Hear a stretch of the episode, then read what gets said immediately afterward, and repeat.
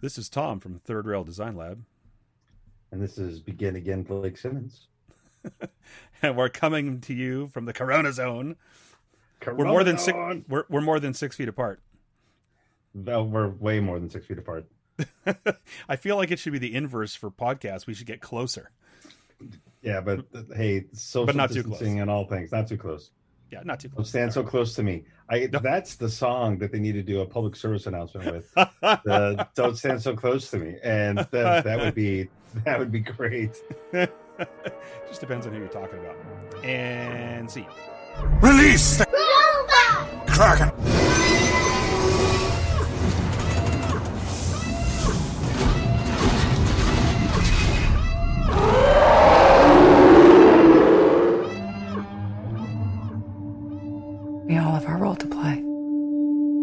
Machines in this world, but not like us. Mr. Begin Again Blake Simmons. Hey, how the hell are you on this fine uh, quarantine evening? It's Earth Day, so I'm doing great. Happy Earth Day, everyone. Happy Earth Day. Uh, seems somewhat ironic since 70 percent of the news is uh, creepy crawlies on the Earth that uh, we deserve, uh, based on horrible imbalances to the ecosystem, and the other thirty percent are all of the destruction that we've done to the Earth, um, and how basically you know we're fucked. So, but Happy Earth Day though. Happy Earth Day. We're not going to be on it much longer, so yeah, yeah, it really doesn't matter. That is the um, that is sort of the cynical uh, attitude I think of a lot of people. Unfortunately, uh, some of the young people and the older people, right? Yeah, Well, older people like we're out, and the young people are like, well, you know, Uh, there's a whole lot of very interesting socioeconomic uh, divides manifesting themselves in a lot of very interesting ways. un- unpleasantly interesting. Yeah, I just love the. Uh, well, you know, some things are better than some things are worth dying for. A dollar is not one of them. Oh my god, So, there's yeah, there's worse things than death. It was the quote, right? Yeah. The cure Well. can't be worse than the disease. Yeah. Well, Well, have you really thought that one through? Well, thinking about things that are may or may not seem like cures, but actually could be diseases. Uh, let's let's do our sucking the monkey segment. I know I've been prone to creating uh, imbibements that were probably doing terrible destruction to me in real time while we recorded, but tonight I promise no such thing. What do you have? Radiator fluid. You're going with radiator fluid. That's yeah, tell me bet. you're tell me you're having anything but rosé. I'm having another fucking rosé. Is that the brand? Small wish. batch. Small batch. Fuck you, rosé. No, it's a it's an unruly rosé. Another. Uh, that's what you had last time. we buy it by the case here, man. That's just, Oh, really? Uh, yeah. Oh, okay, fair enough. And um, and did you put Everclear in there or no, or is it just rosé? Just rosé. Everclear. Everclear has not come into my body since I was 23. So, did I tell you before? Maybe I did that when we were snowed in in Tahoe, the after the general store was raided and everyone cleaned it out as they shut the place down. When I went in the next time and they had some stuff, one of the things I saw on the counter was a single bottle of Everclear. And I said, "Well, that's interesting." And he said, "Yeah, the owner dr- drove over to Nevada to get it and brought it back." And I thought to myself, "They had a limited amount of space in their truck. This is like a truck, right? Not like a yeah. It's like a pickup truck, right? They, and they chose to bring the Everclear back as an as an essential product for the remaining people who might be trapped in that. Well, it's a great it's a great sanitizing agent, right? You It can sure use is. it as a hand sanitizer. It'll it'll kill everything, That's right. including the people drinking it. Yes, of course. So, So, what are you uh, drinking? If, it, if it's not radiator fluid, what is it? Uh, like marmalade? What is it? I'm having what's uh, what I'm calling the uh, uh, the Q come again, and so Oh it's, uh, no! it's it's uh, a cucumber uh, Ketel One. It's like a Ketel One that's been infused with cucumber and mint. Yep. But I ran out of tonic, and so in a last ditch effort, I put in um, uh, ginger ale. And so I haven't tasted it yet, and you're going to see me do it live. Oh, that is uh, going to be so weird. I have some questions. we all make choices, man. We, Sometimes. we all make mistakes. At the three minute, 33 second mark of this recording, I said to myself and to you, we all make choices. We all make choices. all right, here this it is is. a poor one. Here we go. yes, but at least it's in my uh, it's in my uh, official tiki bug from the Alibi in uh, Portland. See, See Nice. Nice. sexy Aye, it's nice. Very sexy. The Mandalorian Okay. virtual background is blocking it out. I you notice it phase it faded out as soon as I got close to him. Yeah. See, Yeah. Mando cancels it out. All right, I'm gonna taste this out. The uh, the uh, the Q come again. Don't spit on the mic. Well, well, He's taking another drink, ladies and gentlemen. yeah. I mean, mm, it It's kind of reminds me. Yeah, well, it- what's that? It's not putrid. It's no, not it, remi- it reminds me of a delicious cocktail while you're gardening. So I'll take it. There is it's no floral. such thing. It's floral. Yeah, there- there is no floral. such thing. Says the guy who doesn't garden. I know. No, I hire people to garden. I don't know. Your idea I of did that- gardening was putting a sluice plate in the backyard. Or just a concrete slab. That's, that, look at that. Look at that lovely microbiome there. As Al Pacino said in Heat, a dead tech bullshit modernistic uh, uh, outdoor slab. Well, I think we should do a bit of a Red Sky roundup. Talk about a bit, a few news items, some things that have happened that have come and gone since we last discussed. Um, these are just a couple of uh, darts I threw at the board of many things. It's interesting that there's been so much news while nothing's happening. Uh, although the news has dwindled rapidly from active projects to speculative things and what ha- could have kind of stuff. But uh, but I also had a number of things still on our news list to talk about that predated the uh, current pandemic crisis. So maybe we'll get some um, mileage out of it. Uh, but the first one is one that you were implying or talking to me about a little bit last time, and then Cas Anvar was posting some dodgy things on Instagram. He was wearing Expanse shirts, and he's like, "Something could be coming," but he doesn't say anything. He didn't. He didn't. Like the next thing he posted was uh, something about one of his BBC shows that was coming out. So I'm like, was that a bait and switch? But uh, you know, they they uh, greenlit season five of Expanse already, and you said recently that you had got wind of or thought that they may be releasing it early. Is that true? Yes, they are expediting production. And w- to what degree? Do you know? I think they're trying to move it up by a full six months, full half year. So when do you think that means it'll get here? I think I'll be here just in time for the onset of the winter pandemic Yes. version of COVID nineteen. Yeah, And uh, the order of perfect. magnitude killer. Yeah, for sure. Yeah. Right. Well, well, that's something to look forward to. No, I mean, Uh, if, if, if if I mean if they if they did it, if they really want to be draconian or Machiavellian and lose a lot of money, they could do post production wrap up um, as the series flows and not like a block in mass compute problem that they usually do.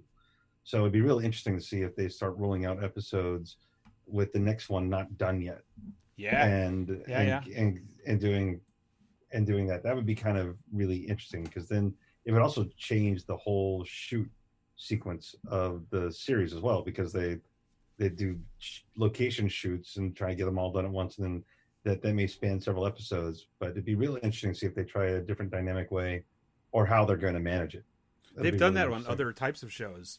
Yep. Um, but you don't hear it that often in a an effects heavy sort of genre show yeah because you're reusing so much of the same stuff and you're you know. But And- I mean, and I and, and I think I think the next season they're going to have to they're to have to rely a lot on effects uh, to handle the the catastrophe that's about to hit uh, planet Earth here. Uh, oh, I see. Here and Yeah. in the in the and in the show, right? Well, and that, the- that, yeah. that that's why I think it'd be perfect, right? Like you Right. think this is bad, just Yeah. imagine if somebody launched a rock at us. Yeah. Well okay. And so and so here's the thing. First of all um uh, uh during the course of this this whole um adaptive process over the last month of uh creating an air gap and uh you know um sanitizing things in a consistent way and being really ritualistic and methodical in order to try to minimize the the likelihood of bringing a, an agent in um I get a lot of deja vu in doing that. Not just about Monk and other things, very you know the OCD kind of stuff, but um, I was doing something last week in the side yard, and I remember I was I, I stopped and I was looking around and I was thinking, did I get everything? Did I get? Did I clean everything that I touched? Am I good? And then I decided, and I walked by, and I had this thought, and I realized what it was was I was thinking about how protomolecule was stuck into the, you know, glommed into the corner in the cargo hold that it didn't see, and I thought, man, they couldn't manage that, and it glowed, right? Yeah. and we're dealing with something colorless, odorless, invisible and not not believed to tr- be true by sixty percent of our population. or or brought on by 5G. Um, Oh yes, uh, you can't see a virus. You just have to be using the Okay. right, yeah, optics, and it, and it is visible. Yes, So- Doctor Science. yeah. Okay, but not to No, no, no. I. I, I just, I just hate it when you know the Orange in Chief says this invisible menace. Like, no, actually, Yeah. that's how we study it. Um, well, it, well, and also he apply implies uh, intent to it. well, no, it goes back to this. It goes back to the. It goes back to the red menace conversation that we had last time. That's right. right? The uh, that you label it the other and this unforeseen, uh, invisible menace that's there everywhere, looking around the corner, and it just turns out to be the one we elected to be the really big menace. I see what you did there. Um, and and that does and that does actually dovetail back into the expanse because uh, leadership Oh, yeah. the failing of leadership has a lot to do with the next um, arc. I'm super excited, man. I mean that when you told me that, I I took it for a minute there. Uh, I forgot all my worries, and uh, Yeah. Something to watch while you're on the ventilator. that's right. That's right. You just gotta get the get the the uh, noise canceling noise canceling headphones so that you can um, hear it over the sound of your own Dude, I mean, did you see? Did you see that report out of New York? I mean, it's just terrifying. Which They one? said like, um, uh, well, they did a study of everybody that went on ventilators, and they studied like 1,600 cases. It, it it's not out in the peer reviewed literature yet, I don't think, but um, it's like 80 percent fatality if you go on a ventilator. Yeah. it's pretty much it, you're pretty much done. And Right. So it's a which is a spurious correlation. It's not the ventilator that's doing it. yeah, it's not. It, it's like you're that bad off, right? Yeah, and that, right. uh, I mean, it's just a nightmare disease. So they, uh, I can't wait for this. The, I mean, that there's going to be a whole series of exposés and movies and TV shows about pandemics now. I guarantee it. Oh, sure. And uh, and it'll be really interesting to see how they play it out. And I guess that's why I was also so fascinated by War of the Worlds. uh-huh. You know, when they're coming Yeah. out, and that it was the end of the world, and it happened just as the pandemic was breaking and totally. it made for it made for some very interesting cognitive dissonance sure. or resonance uh, when Sure. you're sitting there escaping from reality from one pandemic to a really bad end of the world situation. Well, and, sure. and it makes and it makes you feel better. yeah, it's not that bad. Well, and you know, um, uh, there's been a lot of talk about you know whether people are willing to rent, uh, you know, these movies from the last 20 years that are about, uh, vi- you know, virus attacks and pandemics and things, and whether people are interested. Yeah. Outbreak, and then the zombie stuff. But the one that always comes to mind every single time I think about what we're doing, it's the, it's the opening credits to Planet of the Apes, right? Uh, the closing credits. Was it the closing credits? There's a closing credits that you're talking about the most recent reboot, right? Rise Yeah. of the Planet of the Apes. Yeah, well, yeah, it's, it's, the at, one it's, where at, it was. the- it's at yeah, it's at the end when they go to the redwoods. so that was the, the- the- previous one, right? Because the most recent one is the one where Caesar is duking it out, Well, the, the, there, the, well, there are three. right? So the second Right. one, There's there's Rise, Battle, and War, or Right. something like that. Right. I'm talking about. And I think it was the end of the first or the beginning of the second. Yeah, wait, the, the, the and they show the planes and inspecting Yes. the disease and all the flare outs. Yeah, yeah, yeah. The pilot, the pilot's coughing on his way into the airport, and Yeah. and they showed the vector paths. Yeah, for sure. So we're keeping this light and uh, sprinkling it with sugar.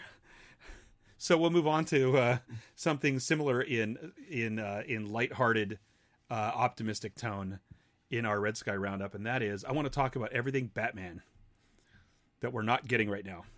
Oh yeah, Because if there's a, if there's a hero for our times, uh, It's that Batman. speaks to optimism and believing in the uh, in in the innate good in people. It's Batman. Uh, so Wait. wait, no. uh, how dare you? Yeah, but anyway, go ahead. So uh, You, you like are- you like you like doing the Robert Pattinson uh, spy shoot stuff. I think you know what I think. Um, so I'm excited about it. I think that Pattinson is going to make a pretty interesting uh, Bruce Wayne and possibly an interesting Batman. I don't know. That's always the hard part. Well, compared Um, to Batfleck, I mean, Sure. on.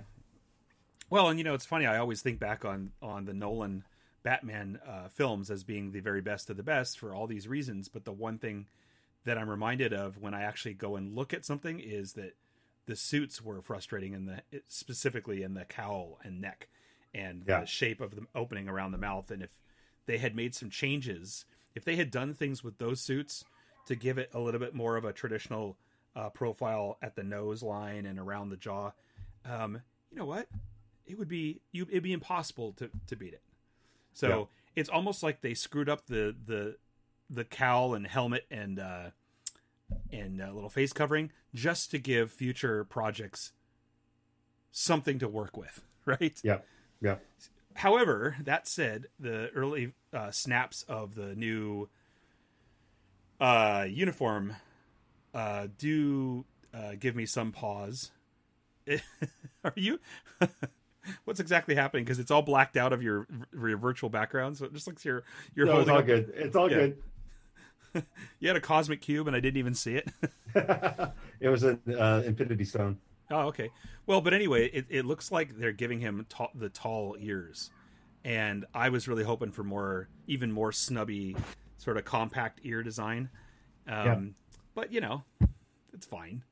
They also showed that he's got like flechettes on his forearms, which is kind of interesting. Presumably, somewhere there's a flechette weapon. His bat symbol on his chest looks like it could be detached and used as a as a weapon, but that would be a little on the nose. I don't know. Um, I know early on there was some of the like those ear- those early shots that showed he had neck armor, you know, like flaring out, and they showed part of that chest symbol, and there was this idea floated that it was the remnants of the gun that killed his parents that he had re- he had repurposed into his symbol, and I thought that was sim- the coolest thing ever, and they would never do it. It was- I would never do that. great. Yeah, no, it's, it's an interesting thing to contemplate, but they would never do it. I think it would be rad, and I wish they did. I'm a little disappointed already. Um, but uh, the other thing was, and what probably the most interesting thing visually to leak out was their choice for the Batmobile, right? Yeah. And we talked about it a little bit last time, but I just love the idea that it looks like just it's like a Barracuda with an ex- giant exposed engine on the back, and it just looks it looks like a like a Hoon ve- a Hoonan vehicle, you know.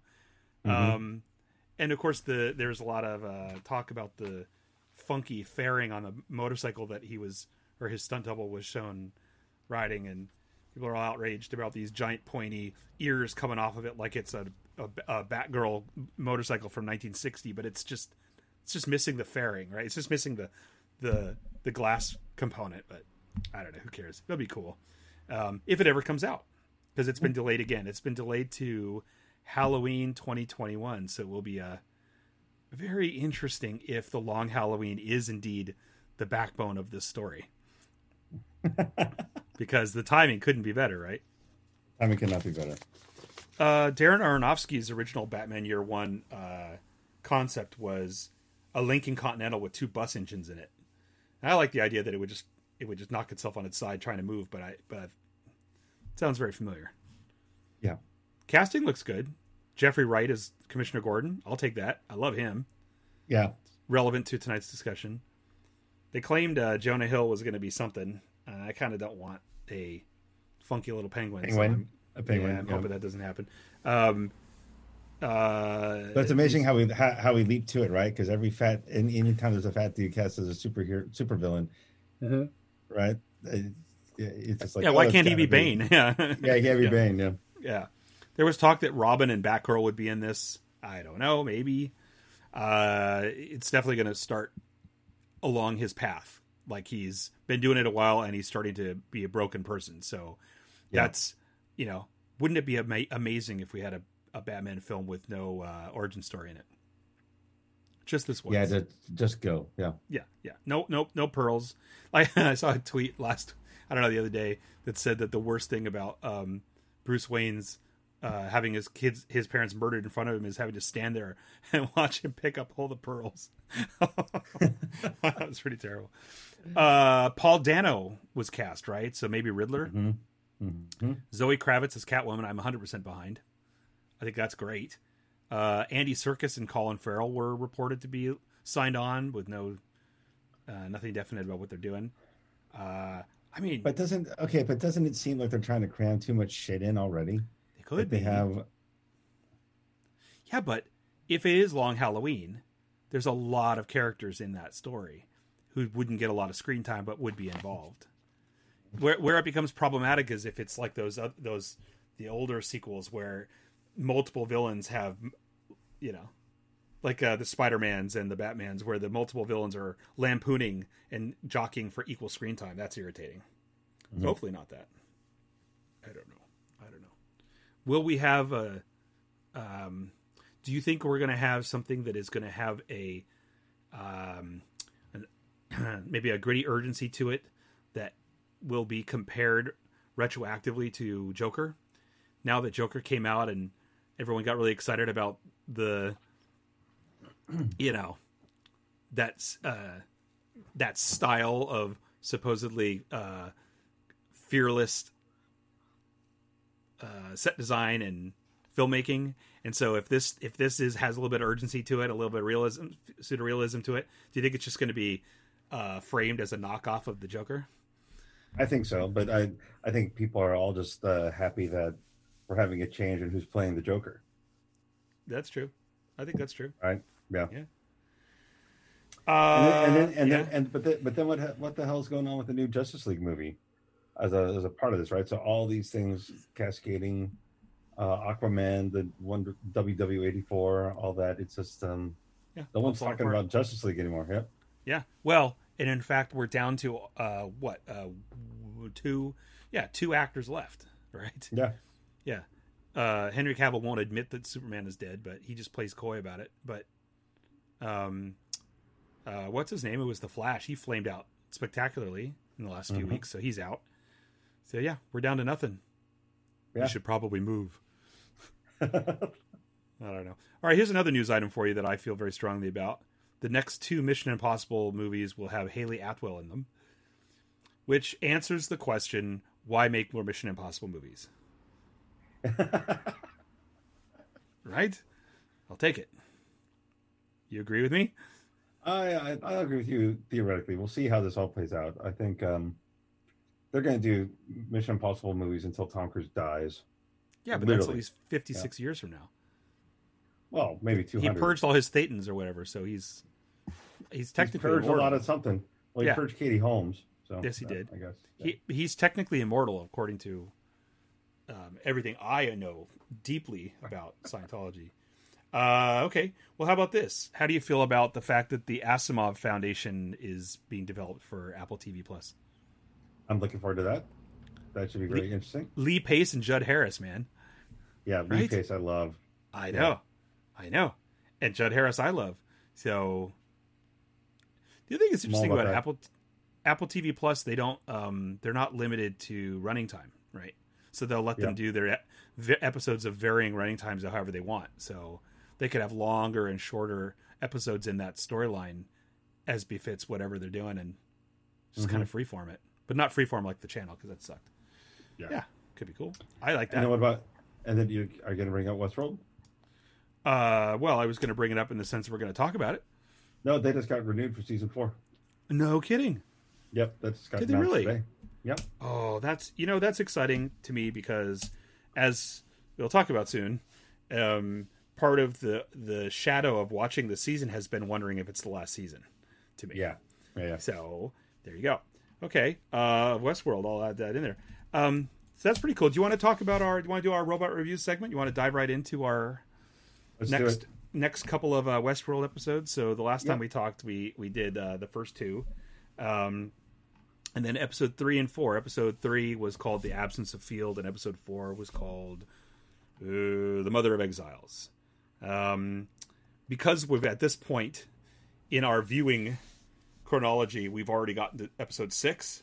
I will do a a a a couple quick bullet points to explain where what was happening in this episode so that we remember. I don't know about you because it's all it, it all blends to me. Um, but this was episode three was the one where the Charlotte host was uh, learning that Serac, the secretly secretly the richest man on earth, is attempting to do a takeover of Delos, and uh, and also this is the one where Dolores is running around with Caleb, um, and they become targets under the Rico system, which is so wonderfully named, as we talked about before. Um, and we start to see that Rehoboam is a pr- predictive AI that is not just um, identifying what people are going to do, but in turn influencing what they are allowed to do based on the probability of their success or failure in the future. Mm-hmm. Um, this this big sort of heavy-handed overarching theme that well, hosts aren't the only ones who have their life written for them. Free will free will is a construct, etc. Uh, Mm-hmm. And um, and then at the end of this episode is when Caleb accepts her offer and joins her, and uh, dives deep into the uh, into the Matrix. um, so, what do you think were the hot hot points for this episode?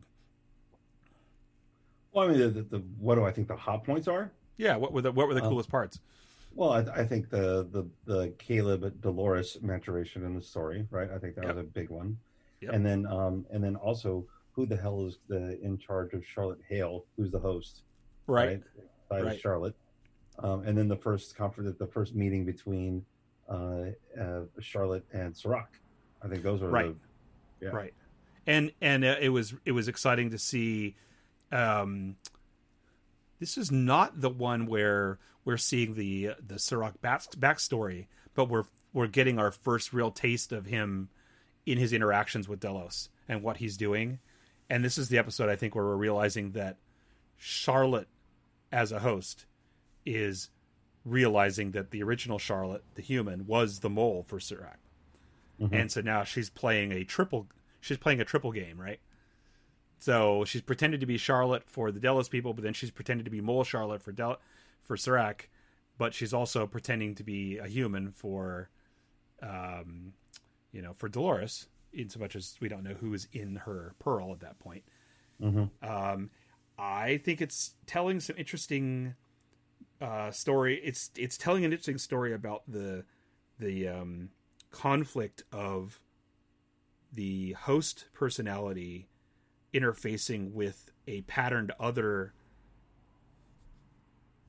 I don't know character and the bleed that's happening. And I don't yet understand why it's happening and I don't even feel like leading up to the most recent episode that they've even st- dip, you know dipped a toe in the water of of the rational rationale behind that. As a Mhm. viewer, maybe you got it and I didn't, but I couldn't understand why host Charlotte was having all of these weird I'm in someone else's you know I, I, mean I'm trapped in here with the original Charlotte and I'm gonna you know carve up my arms Well- and I don't know why is that happening Well, but uh, so if you go if you go back to the the Caesars, right? So, um, the Man in Black, William, Mhm. had gouged himself at one point, so maybe it's him, right um, or uh, you know, or I think it's Clementine or or Dolores's boyfriend Bot. Um, Right. Right yeah. we are of course speaking as if we don't know anything else that's happened yes I think la- at the end of the last episode we were making some uh, guesses right and that's where you Yes. you had landed on Clementine right I, no, I landed uh, on Marsden. Uh, oh Marsden. yeah, I don't even remember anymore who I thought she was. I think I thought that she was the uh, piano, pl- the the uh, player piano guy in the in the bar at the beginning of the first episode, right? Clink, clink, clink. Yep. No, not likely. not likely. not like me. Uh, but it's interesting though. Like, why you know, if they were, it's it's really hard to um, separate this out from some of the concepts behind Altered Carbon, which I also recently finished. But if they were, like I was thinking about double Season sleeving two or season one? season two. So yeah. but I mean, you know, in that series constructs, there's the double sleeving, so it's putting the same personality in two bodies, but there's also the merging of multiples into the same body. And in this case, it's sort of like that, except there's no. I I don't understand where the remnant of the of the personality of the of the original human that the host is based on. Where's that coming from, and how could it be a factor unless there's something about the way she is doing what she's doing with these pearls that we learn about later that is causing a flaw a flaw in the in the construction of it right like is it a damaged host Yeah. but i don't know i don't have the answer to it Not but I think it's interesting. But Serac, though, Serac to me was like one of the highlights of this new season. Like I love Vincent Cassel, and the way he's playing it, I love he's playing it with that I know everything confidence, which we understand as it goes on why he has that attitude. But also, I like how he plays his growing frustration when things happen that are not predictable and they're undermining what he's trying to do. His frustration is uh, he's playing it well. It's not it's not too broad, right? Yeah, no, it's it, it's a really masterful, uh, masterfully done job. So we had that really great um, straight up cyberpunk moment uh, in this episode with the uh, with the RICO that had been called, and the car pulls up and it's uh, supposedly police, but it's not police, and they get into yeah. this whole exchange. Right? I mean, that was fantastic. Everything about that was super fun. The only thing that's that's mesmerizing me about this whole thing is we've got all these really cool vehicles and all this great, um, you know, neo near future cyberpunk going on, and all the vehicles look so slow. It's filmed. It just seems like everyone's going 20 miles an hour, even during the chase scenes. Yeah. And then you hear them talk about it, and they're like, "Well, we're doing this at high speed, and we're trying to make the, we're doing this real with practical effects and all this other stuff." So I don't know what the disconnect is there, but if you look at we were just talking about uh, Dark Knight, you look at how the tumbler barreling down, um, you know, Wacker and, and and making those tight turns and then blowing up trucks mm. and flipping over things, and how urgent that felt. Like it had so much kinetic energy that nothing could stop it. Um, and then the vehicles here seem like molasses. they, they, seem electric. They seem they like everybody do. thinks electric cars were in 1950s. Uh, yeah, I was going to say not the real electric, not yours. Yeah, but, no. but that's what's weird about it, right? So yeah, well, well, it also speaks to. I mean, what? So now we get into the whole Inception, world within a world, reality within reality, multiverse. You yes. know, um, explanations, and we dabbled in that a little bit already. And, uh, my likely, and, my almost 100 percent false uh, prediction that we were looking at things from within the Rehoboam model. Yeah, mm-hmm. I don't think that's going to happen. It was a good idea, though. Yeah, it was. Thanks, man. Uh, but you know, I like, but I still like the industrial design of everything. I like the architecture that they've chosen for things, but I think that the industrial design has followed from what we saw in the oh bug bug what what mm-hmm. what we saw in the um in the Butte compounds in the previous seasons of Westworld. Everything looks like it's all internally consistent. I love mm-hmm. the I love the the sort of helicopter flyer thing and how that yeah. transforms as it lands and I like the car designs. I like the car designs being a combination of of that really um, um, purpose built Uber design that's like a Tron light cycle that's been stretched and is entirely translucent. I think that's hilarious. I love that thing that they're always riding yeah. around in.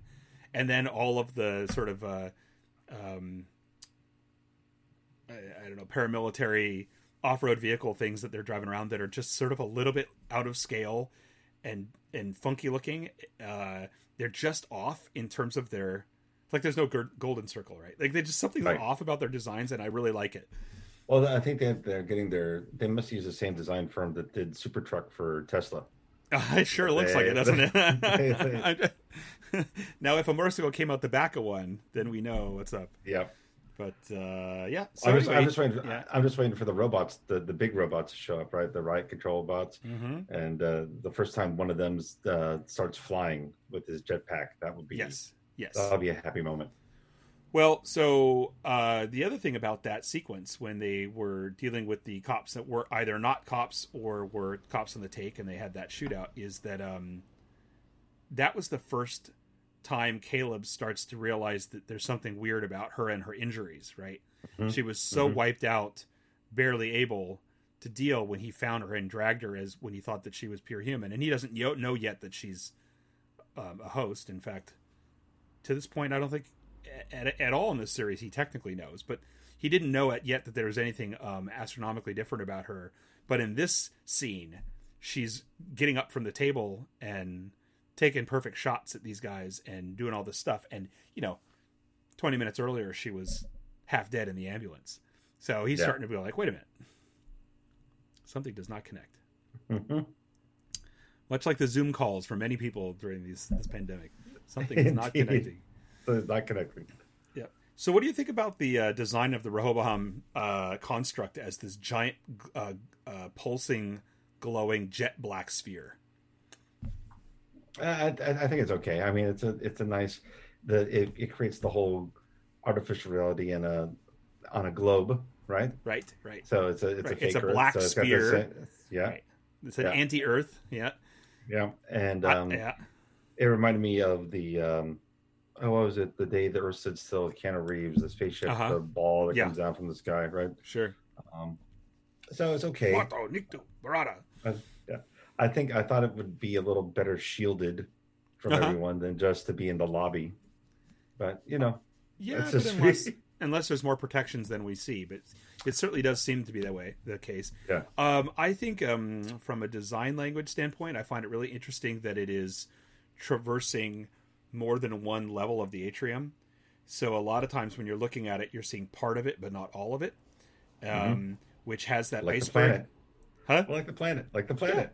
Yeah, exactly, and also has that iceberg uh, vibe to it. Like there's something beneath the surface or something that I can't see at any one point, um, which I really like. So in terms of architecture and in terms of the way the space is utilized, I think that's a very powerful tool because you could think of all these other projects where this would be an object in a room, right, or floating somewhere or whatever. Um, we'll talk a little bit about devs later. I mean, devs is a classic example of there's a floating object with a floating object in that floating object, and everything is in one point perspective at all times. That's very deliberate, and I love it. This is the antithesis of that, Yeah, um, which I really liked. but it's a, it, you know, it's also a, a Cylon with a weight problem. A Cylon. That's the thing you said. Cylon with a weight problem. Did you tune into, or did it even happen yet? The live reading of uh, of the most famous Battlestar Galactica episode. I'm not, I'm not, I'm not even aware that was existing. I thought that might be why you were watching the plan the other night. No, no, I was just, uh, uh, they had it on the, the, the whole show marathon on uh, sci-fi, so I just Ah, okay. uh, jumped on. Yeah, How much of it did you actually see? uh, I saw like six episodes. Oh, okay, right on. Yeah. It's a fair amount. Yeah. Um, in in uh, in uh, no pain no gain uh, tradition, it's not Territory. Like you, yeah, you you you yeah you're probably burning doing things to your body that would accelerate the inability to continue to watch it past six episodes. But well, Yeah, so yeah, they well, they said that they're doing a um, and it may have already happened at the time that this is released, but they're going to do a full cast live reading of the famous uh, second episode of the first season, the. Uh, uh, 22 seconds, 30 seconds, whatever Twen- it is. what, 22 it seconds. Like, it was it was. I thought it was like 22 minutes or something. 22 minutes. 22 seconds would have been a shitty ass uh, Yeah, experience for them. 22 minutes. Um, otherwise known as The Last Jedi. Yeah. So yeah. so that's going to be a table read. I'm not sure if I'm going to tune into that because I don't know if I need to see that, but I like that it exists. I like that it exists.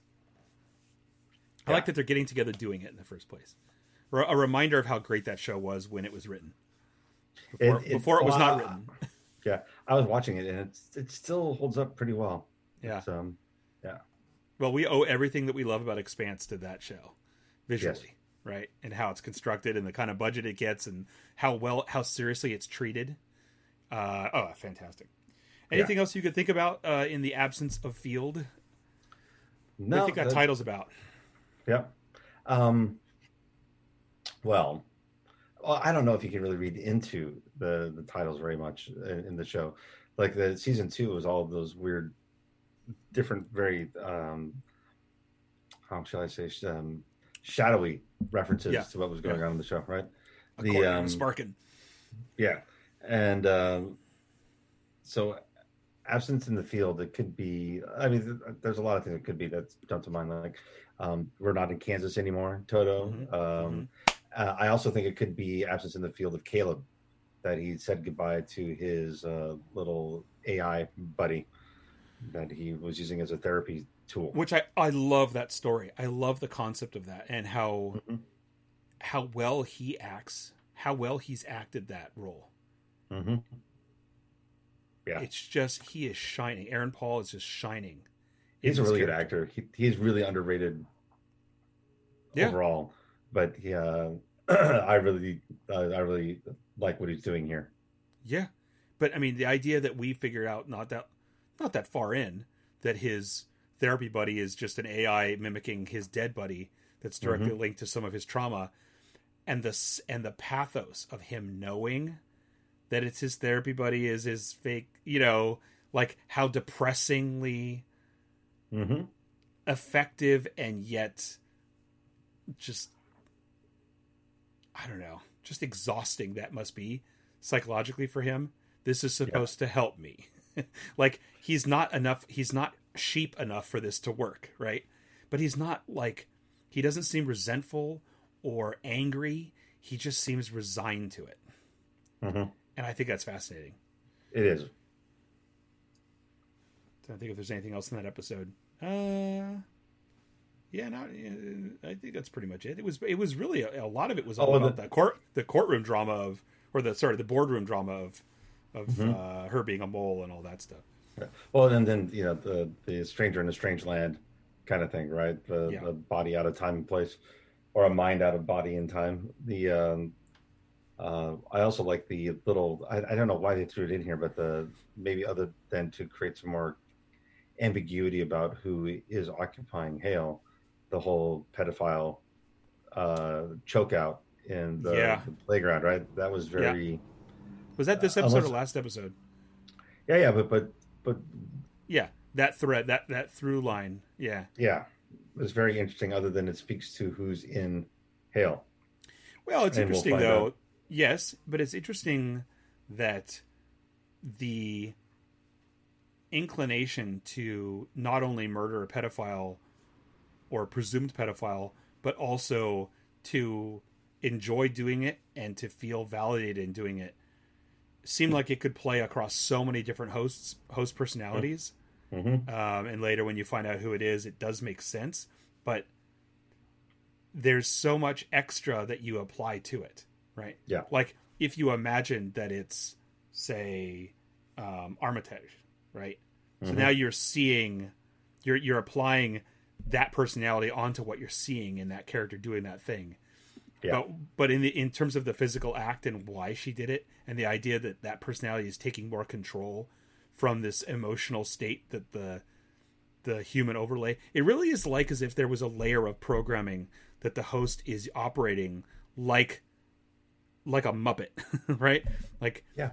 she was given the she was given the parameters of the character to play um which begs the question is is the reason why she's having so much trouble it is having so much trouble with the charlotte personality coming back that being so deep into that cover Mm-hmm.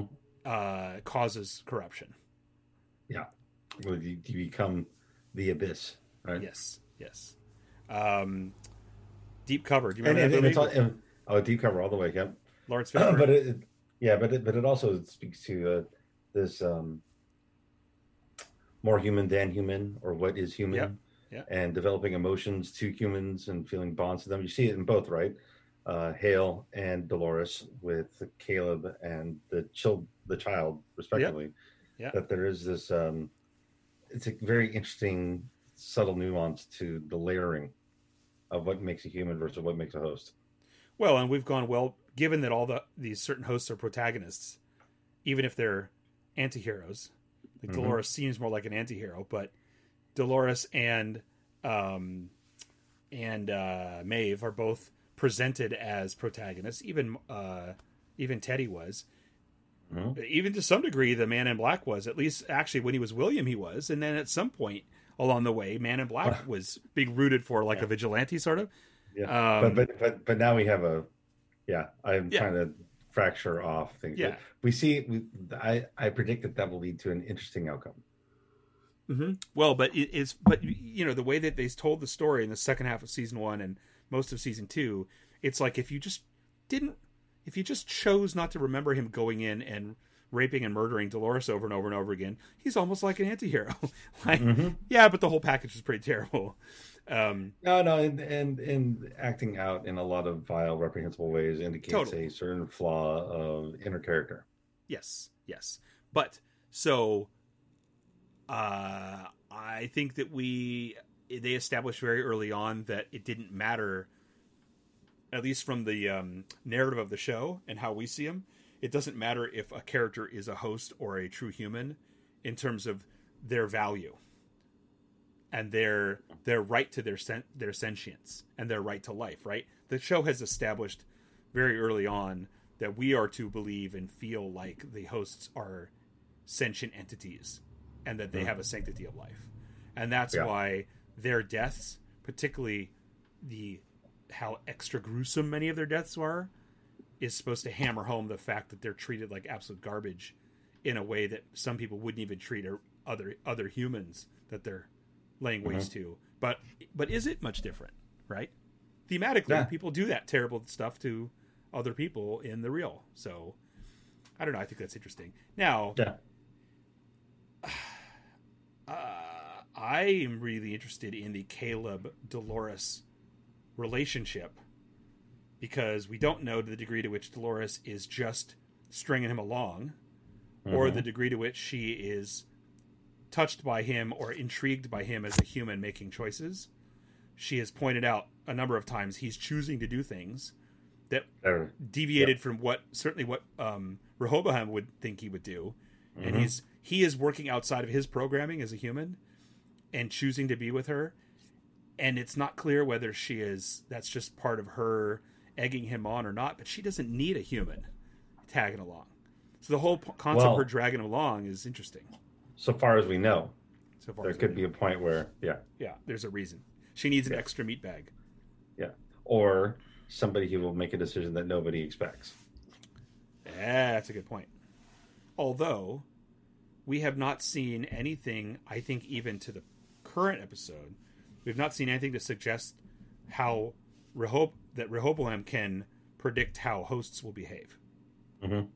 beyond their original programming.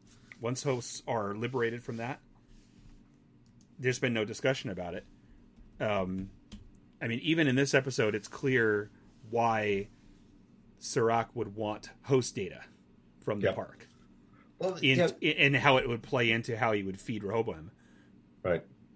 But there's nothing to suggest that Rehoboam would a know how to predict the behavior of a host that's become sent, fully sentient, and then b does it even know they're out there?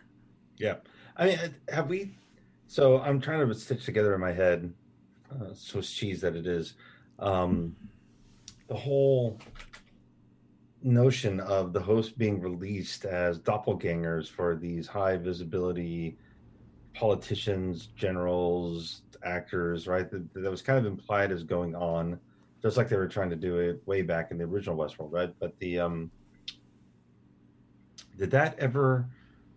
The the tag and release program did that ever come to fruition to a No. scale that is appreciable it never happened right No, they were collecting data on all those um, uh, patrons in the park. What do they call But- them? Not patrons. They call them. They were they were collecting enough data that they could build host simulac- simulacrums of them. right But that was not ever something that was released or known to be released. known to be released so Known to be released. because here's the thing right like so Serac and all these others maybe the real reason they want to get all the host data and everything else is that they don't want to be exposed for how much they've infiltrated the host into the uh apparatchik right Yeah, and um yeah.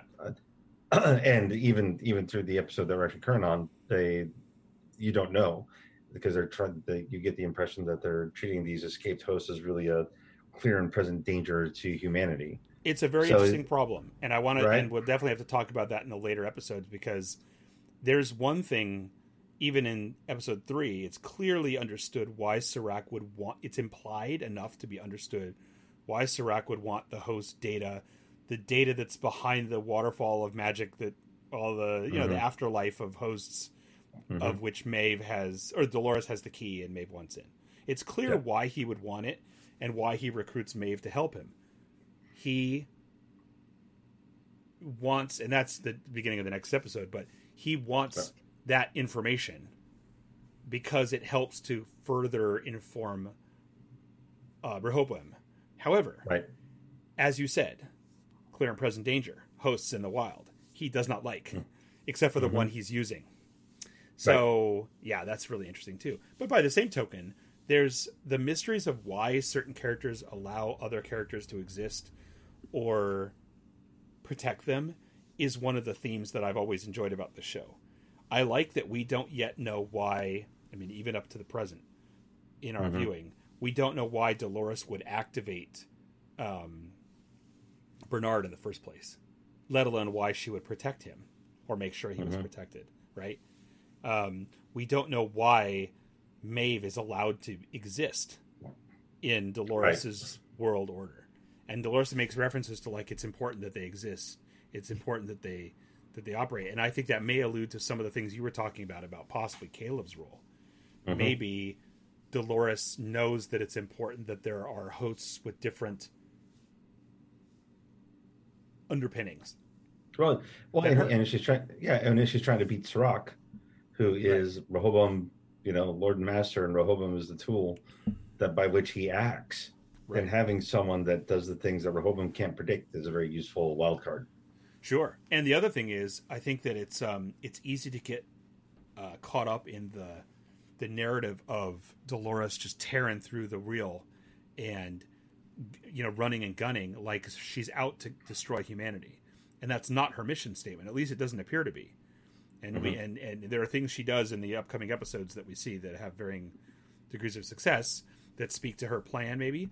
But Mhm. I don't think even at this point in the show her mission is to destroy the world of the humans that fucked them over so much in Westworld. I think it's more preservation of the species.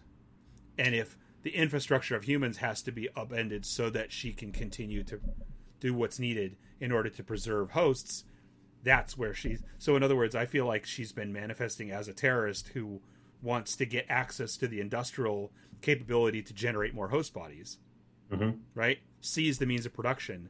That seemed to be her mission. And Well, she that- can't do but- that if Rehoboam is active. Right. But remember what what Caleb asked, what are you what are you trying to do? And she said, a revolution. Right. I, I But that's does that mean? That's going to involve a body count. That's going to involve a body count. It's not going to Well, be it does. extermination, but it's No, going it to does. it's going to involve a body count. No, it does. And in the later episodes we definitely see what that is. But but that's a means to an end, I think. I think it's I I think if you under I think it's like um it's like any it's like many real world revolutions that were had nothing to do with the politics of the revolution. Yep. Right? Okay, so that was episode 3. You want to talk a little bit about episode 4? Yes. this is the mother of exiles. Would you like me to uh, read you any bullet points from this, or do you? Uh, let's let's set the frames just so everybody Okay. knows that we know what we're talking about. Charlotte helps William prepare for a board meeting to prevent Serac from buying out Delos. So this is when we see, so when we first see the Man in Black. Maybe the first time we see him in this se- season. Season so far, yeah. Yeah, and he's he's back from the park, and he's seemingly batshit crazy. He's behaving an awful lot like uh, Padre was for Mhm. the family. The scion of the family was that he was out to undermine in the beginning as William, right? Yeah. What's his name? Uh, I'm trying to remember his name. Um, what's his name? You know what I'm talking about, right? Mm-hmm. What's the family name? Oh, I, yeah. Well, okay. Anyway, remember how we saw that they kept that William and then eventually leading up to Ed Harris level William kept trying to perfect the reformation of Padre's personality in a host body. And they kept Mhm. going around and around and around and around and he kept corrupting it kept self-corrupting and going crazy. And he said it had been happening for 30 years. Well, the opening of this, William is acting very much like he was, smashing things, screaming, saying he knows what's real. I mean, that's what he was doing, which is further playing up the whole idea about whether William is a host that doesn't believe he's a host, or Mhm. whether it's a human who's pushed to the point where the difference between host and human is so nebulous. And and and in his and particularly what happened with his daughter is so tied to that inability to distinguish one from the other that it's just basically driving him crazy. So, is he a, a human being driven crazy? Is he a host that's driven crazy? Or is it a human who's coming to terms with who they are? Right? I, I think, I think it's the latter. I think it's the latter.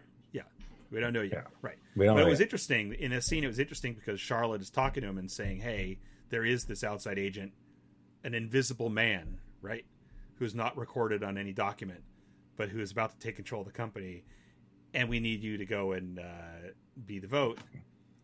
And yet, then outside the apartment, commits him, Mhm. right? Yeah. And injects him with something. and injects him with something a tra- a, tra- uh, a tracking protein or some or some a protein that may be a tracking protein and maybe something else yes Yeah. could be a helping to uh, amplify the hallucinations could be many things but what's interesting about that was it seemed like she was bringing him in to help him for him to help her to have enough votes to seal the deal to block Serac but actually she took him off the board and had all of his through through automaton right? She is that right? Am i blending that together? She got the majority control by having his proxy validate her. It was his proxy because he was crazy. He was off the board right so it was his his robotic proxy at the table that said yes i'm giving all my shares to you i'm giving you all the control was that at the beginning or was it after this scene i can't remember It's after. Okay, so that that was the deal. She got him off the board and only only to get him committed so that he could be completely invalidated, and then take his voting power. Yep. Yes. Yep. Uh, fascinating though, when she's talking to him, because it's fascinating to see host Charlotte come out, because she Tessa Thompson does a great job in this role. It does. she was all like does. she had this sort of like uh don't don't don't hurt me kind of thing and then all of a sudden shifted into her host persona and he saw it and freaked out but just like Bernard, Yep. right? So you're seeing you're seeing this shift Yeah. from the facade to the real uh, across the spectrum here, right? It'll be really Yep. interesting to see how that and Maeve too. yes Um, yes well and also knowing that they don't at this point we don't yet know but it is nice that before the end of the season they do explain who's in who's in these different host bodies which pearls Oh, are in yeah, we'll and see. retroactively, yeah, they've shown some of them. But retroactively, it's interesting knowing what we know later about what's going on with host Charlotte. This interaction is very interesting. Yeah. And then what about the whole masquerade scene? The whole eyes wide shut. Uh, Super weird. yeah. Super weird. I didn't know how I felt about it, to be honest with you, because the sex worker as you know disembodied human that you can just go to town on is already in the in the fundamental sort of setup for Westworld. So to have human rentals up on stage for char- for purchase for charity, I was a little bit unsure of like, do, do we need to hammer that home that even on the even on the meat side they were doing that because it begged the question why you would go into a park to do it because they, they they talked about how some of the people went into the park to uh, to spark and some to court, right? Sex and violence. So if these prostitutes are up there and available to the ultra rich anyway to do whatever you want to them. And again, we slide into the altered carbon thing too, right? I mean, that's definitely a part of that. But The skin jobs, yeah. yeah, I, I, I don't know. I, I wasn't sure about that, but I like the imagery. I think to me it was more interesting the imagery of being behind um, masks that don't do a very good job of, of masks that are symbolic that don't really disguise who you are. That's the part of the Wow. of that imagery that I thought was relevant to the story. They're just putting on their id. Right, right. Because isn't that like the in in stories that use that imagery? Isn't that one of the themes that's interesting though? That it's like I just need the excuse to do the the debauchery, so I just put the bare minimum amount on, Mhm. and then I'm out. Right, Yep. right. It's like the uh, it's like the cop who takes the takes the shield and gun off and then goes and pummels someone to death, right, and then puts it back It's on. still in uniform. Still in uniform. Yeah. Right, right, right. Um, however, this did give us. We started to amplify on the action here. This is the one where. Um, oh, so was it in episode two or episode three? I guess it maybe it was episode two that uh, Bernard reactivated um, the least known uh, Hemsworth brother. That was two. That was yeah, two. yeah. So now he's got him walking around. He's forced him by programming to be his bodyguard. Yet he's self-aware to know that he's been forced to do it, which is actually very interesting in the dialogue to me. That he knows he's being con- he's being willed to do it. I think that was great. But this is the one where we have this we have a couple of big interactions in this episode with characters that we like and they don't go well. So this is one this is the one where uh um uh so I don't remember what the Hemsworth character's name is. Do you remember? Let's see. Dempsey. Uh Ashley Stubbs. Ashley Stubbs. Oh yeah, Stubbs. Yes. So yeah. yeah, he moves to uh he moves to block Dolores as Bernard is moving throughout that party. And Dolores just cleans the floor with him. And I thought that was wild as hell. It was fun. it is not what you think is going to happen, right? You think it's going Oh, to be that's- two What? No, no. I mean, Dolores. Dolores is the the physical badass, right? The subs. Yeah, Well, I but mean, uh, physical badass. We know that she's basically she's she's tweaked all her stats to eleven. That's definitely happening, and we know that Stubbs has an injured shoulder that they had don't they cannot afford to repair. Mhm. But he was a he's a he's a you know he's a heavy. His job is to be muscle, and not to be dumb muscle. So it was you kind of think that maybe he's going to have a chance, and then she just completely destroys him and sends him right over the balcony. I thought that was hilarious, and it was also hilarious that the people were so blitzed that they thought that was part of the Well, until like until The fantasy. shit got really real. Yeah. right, right. But then, but then, you know, when uh, uh, Stubbs slows down Dolores enough so that Bernard and Dempsey go right with Right. Caleb chasing them, and then Connell shows up, and then that's when we get the big reveal that Connell's is Dolores. That's right. That's right. And I love Connells. I love that actor, and I loved the character and how it's being played, particularly how he kind of yanks on the yanks on the underwear of the rich kid. Right? Just kind of nope. Uh, you, you're not really in control, and you never were Yeah. in control. Right? So what I really like about Connell's is that. Uh, so that switch when I did the body dump and the body grab, and Oh, you yeah. don't know who who the host is, right? But um, I just like the whole suaveness of that character and how evil he was, uh, in terms of his little subtle assassinations, and then how Yes. quickly that behavior was emulated and and improved upon by the host.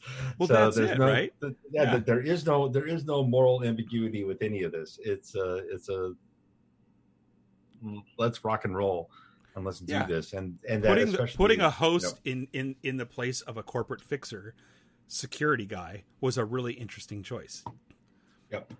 And enabled the outcome that they wanted, right? Because they did the they did all the hostile takeover shit that they wanted to. They got Yeah. all the info that they wanted to. Now they have a they have like a ternary mole system where they've Yep. got Hale, Connells, and then Dolores out there free agent with Dempsey, who as Right. you find out is you know very important to the whole Serac uh, uh, origin story with Delos and, and Right. Incite. Right. So it's uh yeah, it's, um, she really knew what she was doing. But we talk- got to talk know, more. We got to talk more about Well- Dempsey down downstream because Yeah. I'm I, based on what we've seen beyond the episodes that we're going to talk about tonight. Um, it goes a direction that I didn't think they were going with him. Yeah. Um, but yes, we do learn a lot more about what how critical he is. However, uh, Mm-hmm. Not I'm this episode. fascinated. Yeah, I'm fascinated by. Uh, I'm fascinated by corporate fixers. I've always been, from playing cyberpunk games to, uh, you know, books we read or to other characters in other stories. Right now, one of my favorite characters in Devs is, granted, I'm only a few in, but I'm, one of my favorite characters is a corporate fixer in that show too. I Well, just but that's because that's because that character that character actor is so fantastic. Oh, he's right? fantastic. But- But, I but- love but the Dempsey- idea of the guy that has no rules, who exists under a framework of rules constructed to allow them to operate freely. Right? No, no. He's he's operating outside the rules to preserve the rules. Yeah, yeah, yeah, yeah. I just think it's great. Right. So Yeah. to put a host in that body, you'd never know the host was there, right? Because he's just Yeah. doing what he's going to do. Yeah. So but, but, but what's also interesting is that Dempsey. So Dempsey to me reminds me of the biologist in Prometheus, yeah. right? The one is like uh, big dead bodies, um, and and and tries to and tries to make love with the cobra alien snake Yes. thing coming out of Yes. the ooze, and then Yes. gets you know. This was what I was trained to do: stick my face in it. yeah. uh, right, and then and then get an upper GI probe of the likes of which Yeah. no one would want. Yes. Um, but but Dempsey just seems kind of that sacrificial moron, that like Yes. this this this this overprivileged douchebag who got what he deserved in terms of getting all his money taken away, so he couldn't go to high end prostitutes that looked like the thing that Yeah. he's dating, right? Yes. And then and then just turns into a squealing sob sad sack. Um, the rest of Yeah, that but- episode, it was yeah, just but- he's just put, oh, perfectly pathetic. But isn't it strange though that they cast an actor and presented him as he was presented as a character that was like someone who was maybe sad, intelligent, and trapped. They did not they did not cast a douche. I mean, he has douchey behavior. And they lean in, they lean into Oh, it. he's a dipshit. yeah, he's kind of a bonehead, but he's not. But at the same time, he's intelligent. Mhm. He's very. What he is Well- is he is. What I think it is is he is the epitome of entitled. He is so entitled that it doesn't occur to him that ever he someone would interfere with what he wants. Yeah. And he's somewhat shy, so it's like what he wants is pretty small scale, Well- and so that's it. But but he's not And just like William, just like William was before he turned into Men in Black, yes, right? Yes, So- yes, yeah. yes. That's what I was going to say. He reminds me of a of a of a of an early William. But He but with, but without but, but without the iron core, right? I don't Mhm. think if you expose him to some wicked shit, Right. that he's going to have the transformation that William did into the Man in Black. But Yeah, that's right. But he's so he's presented with intelligence, some sort of emotional gravitas, some sort of sadness to him, some inevitable. because inevitability. he feels guilty because he feels Yeah. guilty for what he knows, right? He he had there's inev- inevitability to him. There's this feeling of being trapped. He's playing a role that he doesn't want, uh, Mhm. that he was born into. So there's they're they're also bringing in a lot of the uh, tragedy of a sentient host into him, the park host, right? Not the evolved hosts that are running around in the in the real, but the the the characters that were becoming aware in the park, but had no choice, right? So there's some aspect of that, and then you then you begin to see as you as you progress that he is making choices of his own, and he's a douche. He's a total douche, but Yeah. he's not a he's not a blowhard and he's not that arrogant guy because we have so many of those guys in movies, right? The arrogant guy, he's got his collar popped and he's like everything's my way, blah blah blah. He's not like that. No. He's he's actually very he's on the shy spectrum, the shy um like uh I thought they were set I thought they were setting him up as the, you know, brilliant recluse type of character initially. And then you realize actually no, he's a trust fund kid. And Yep. he's burning through Well, prostitutes. Can I? uh, Can I? Uh, I want to bring up this whole thing about mental wellness and robots Yes. because there's, there's a lot of Boston Robotics videos just going in the background. Yeah, yeah. there, there's a, kicking, kicking him, knocking him over. What's going wrong? there, there's a lot of really interesting stuff that I think gets looked overlooked a lot in terms of the mental stability and the role of mental health in all of these stories that we're talking about. That they all Yeah. have some kind of flaw that manifests itself in a lot of physical ways, but it's primarily emotion that that emotion mind axis that Mhm. Screws them all up and they are all really hideously covered in scabrous baggage that Yes. they can never Scabrous process they can never handle and and they just keep acting out in a way that uh, is really effed up. And you go through every character arc in here and every major story and every major character there's something that you can find in a dsm-4 about a personality trait that you should be under the care of a, of a mental health professional. And it's just really interesting that both the robots have it and the humans have it, and the robots Right. probably have it because the humans have it. Well, and, yes, uh, But that speaks so- to that whole thing about whether there's a difference, right? right, They were But- they were built to a point. They were built to emulate humans to the point where they emulate their flaws. I, I just I, I just find it curious that all the innovation and all the meritocracy that is espoused in this utopian society is all driven by mental illness and and including the whole Delos thing. I mean, who the frack would come up with a world where you could go and kill, like fight, fucking kill, uh, Yeah. anything you wanted to without Yeah. impunity? I mean, what does that say about your mental health state that you want to go do that anyway? But that, and but, but but the idea is that that's happening in the in the real world today, right? But- we well, have but- those stories of that, yes, real or not.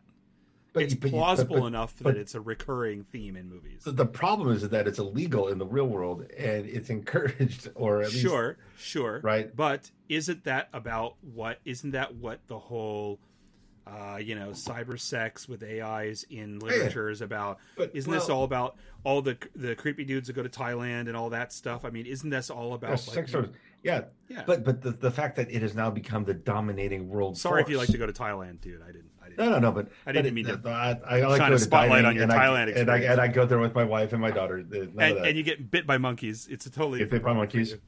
um, the but I just find it curious that there there, there was nothing noble in Right. humanity that spurred this type of innovation and impact. Okay. It was okay, all but- driven by no, no. It was all driven by whacked Yeah, out shit. Base everything about Westworld, everything about the park is about feeding the base instinct. No, It's it's but- but- indulging the id. We agree. However, what I think is interesting is are the are the hosts fucked up because they are patterned after humans who are fucked up? Because they're trying not to be patterned, not just patterned, but They're trying to programmed human. by humans. Yeah, Because you get the sense that Dolores and her kind have self-evolved beyond their original programming, which means they are post they're post programming, but but They're the- post-host. Okay, they're, they're- post programming, but they still want to be human. Yeah. So my question is: Is the are the faults in their personalities, these emotional failings, the questions of sanity that you're uh, uh, ascribing to Dolores and others, are they because of their roots Oh. having been programmed by humans, or is it a necessary component of sentience, of that level of sentience, that we have enough? There's enough brain power to think about our existence and our mortality and our and our role in the world and what is important and not to the point where we twist ourselves up into knots and I Well, mean, but- but- because it begs yeah, but- questions about uh, the average human. Does the average human have that level of, of you know fringe Mm-hmm. insanity just lurking? Well, just, but but it, you know, you, you can go to Sartre, you can go to Nietzsche, Nietzsche, you can do all that, right? How do you live rationally, knowing that your rational mind is going to end? Right? Right. How, how do you exist in something when there is nothing? Right? I don't even No. go into it. But like like like, a, like a, an awareness. We're men of a certain age. to- Let's not talk about no, it. Yeah, but, no, but an awareness true. that it's going to end, right? So, uh, is it the human condition, or is it something that? um But that was the story of William in season one. That was the story before the big reveal that that those two characters were the same person. The Mm-hmm. story of William was the guy that went into this world reluctantly because he was trying to do what he had to do to get the blessing of dad, of Uh, da- father-in-law. But I, yeah, I don't. went in that way. You don't think he did? They, the way they I- framed it was he went in that way and thought he was going to white hat No. it all the way through, No, and then no, no, I don't because because of what happens in the episode we can't talk about. yeah, but I don't. But but, but No, but- no, no, no, no, because I think we are who we are. I think the transformation, the annealing, and everything that's- else. No, no. Okay, So, so, I'll so to say, that. to, to but say, he didn't know that. No, He didn't know that about himself. He went Well, in maybe. thinking he he was the guy. He's the guy. uh, Quite honestly, he's the guy. Like I have been in a very few times. One time I've been in a strip club. Same thing. He was the guy that walked in and was like, "Well, I'm going to sit here and not be that guy. I'm not going to be like everybody else. I'm going to take the high and road." then and then then he actually thought he fell in love, and yeah, blah, right yeah. and then and then and then he got uncorked but they also played a lot of that like you know unrequited uh, repressed nerd love stuff that they they used on him in that season that is an easy trope on people who crack right yeah. I just, I the nice guy that's, get, that's maybe I just, I just, I just think of what happened in the last, the most Yeah. recent episode. I'm like, oh Yeah. no, he was totally fucked from the beginning. He was fucked all the way through, and he just did different I will shades of delusion on people to create the better optics. so we originally thought that we were going to be able to talk about three and four and five and six in one night and circumstances have presented themselves that we're probably going to split this up again and have a third Yeah. recording for five and six so i will tell you now that uh, for the last episode i didn't think i was going to be able to watch it because my access to hbo it's a, this this effed up thing with I don't know what I don't know what happened there. We're not going to talk about what we did online, but No, no. yeah, I don't know. What But the, yeah. my point is, my point is, my legal access to HBO gave Westworld after 1 a.m. my time. And I didn't intend to stay up for it because I was like, well, I'm done. So I went and watched something else I really enjoyed, and then something else happened. But then, and then I had access to it. So I'm like, what the hell? I'm going to do it. So I started watching, but I was some cocktails in, and it was between 1 and 2 a.m. And so I kind of went in and out of some stuff in that episode. Mm-hmm. And there were a couple of points where I know that I zoned out for a second and then woke up, and I may have missed something critical. Based on what you're saying, there was distinctly a moment, and let me tell you this. I'll tell you this now. This is this is how bad it was for me. I watched something else, and then it was like around 12, 12 or twelve thirty, and I was like, well, I'm going to go to bed. And then this channel, this this this system that I have to access uh, HBO through AT and T's through my cell service, right? They gave me this bonus thing. It's really weird. Its base construct in the app is to show you real time what's being broadcast on HBO or what was being broadcast on HBO at some point, right? Mm-hmm. So it's got a mm-hmm. real time like broadcast TV, and then it also has the streaming component that you can get. So while it mm-hmm. says okay, Westworld's not available till 10 1:30 or whatever it was, 105 a.m., it still had in its root this ongoing stream of show.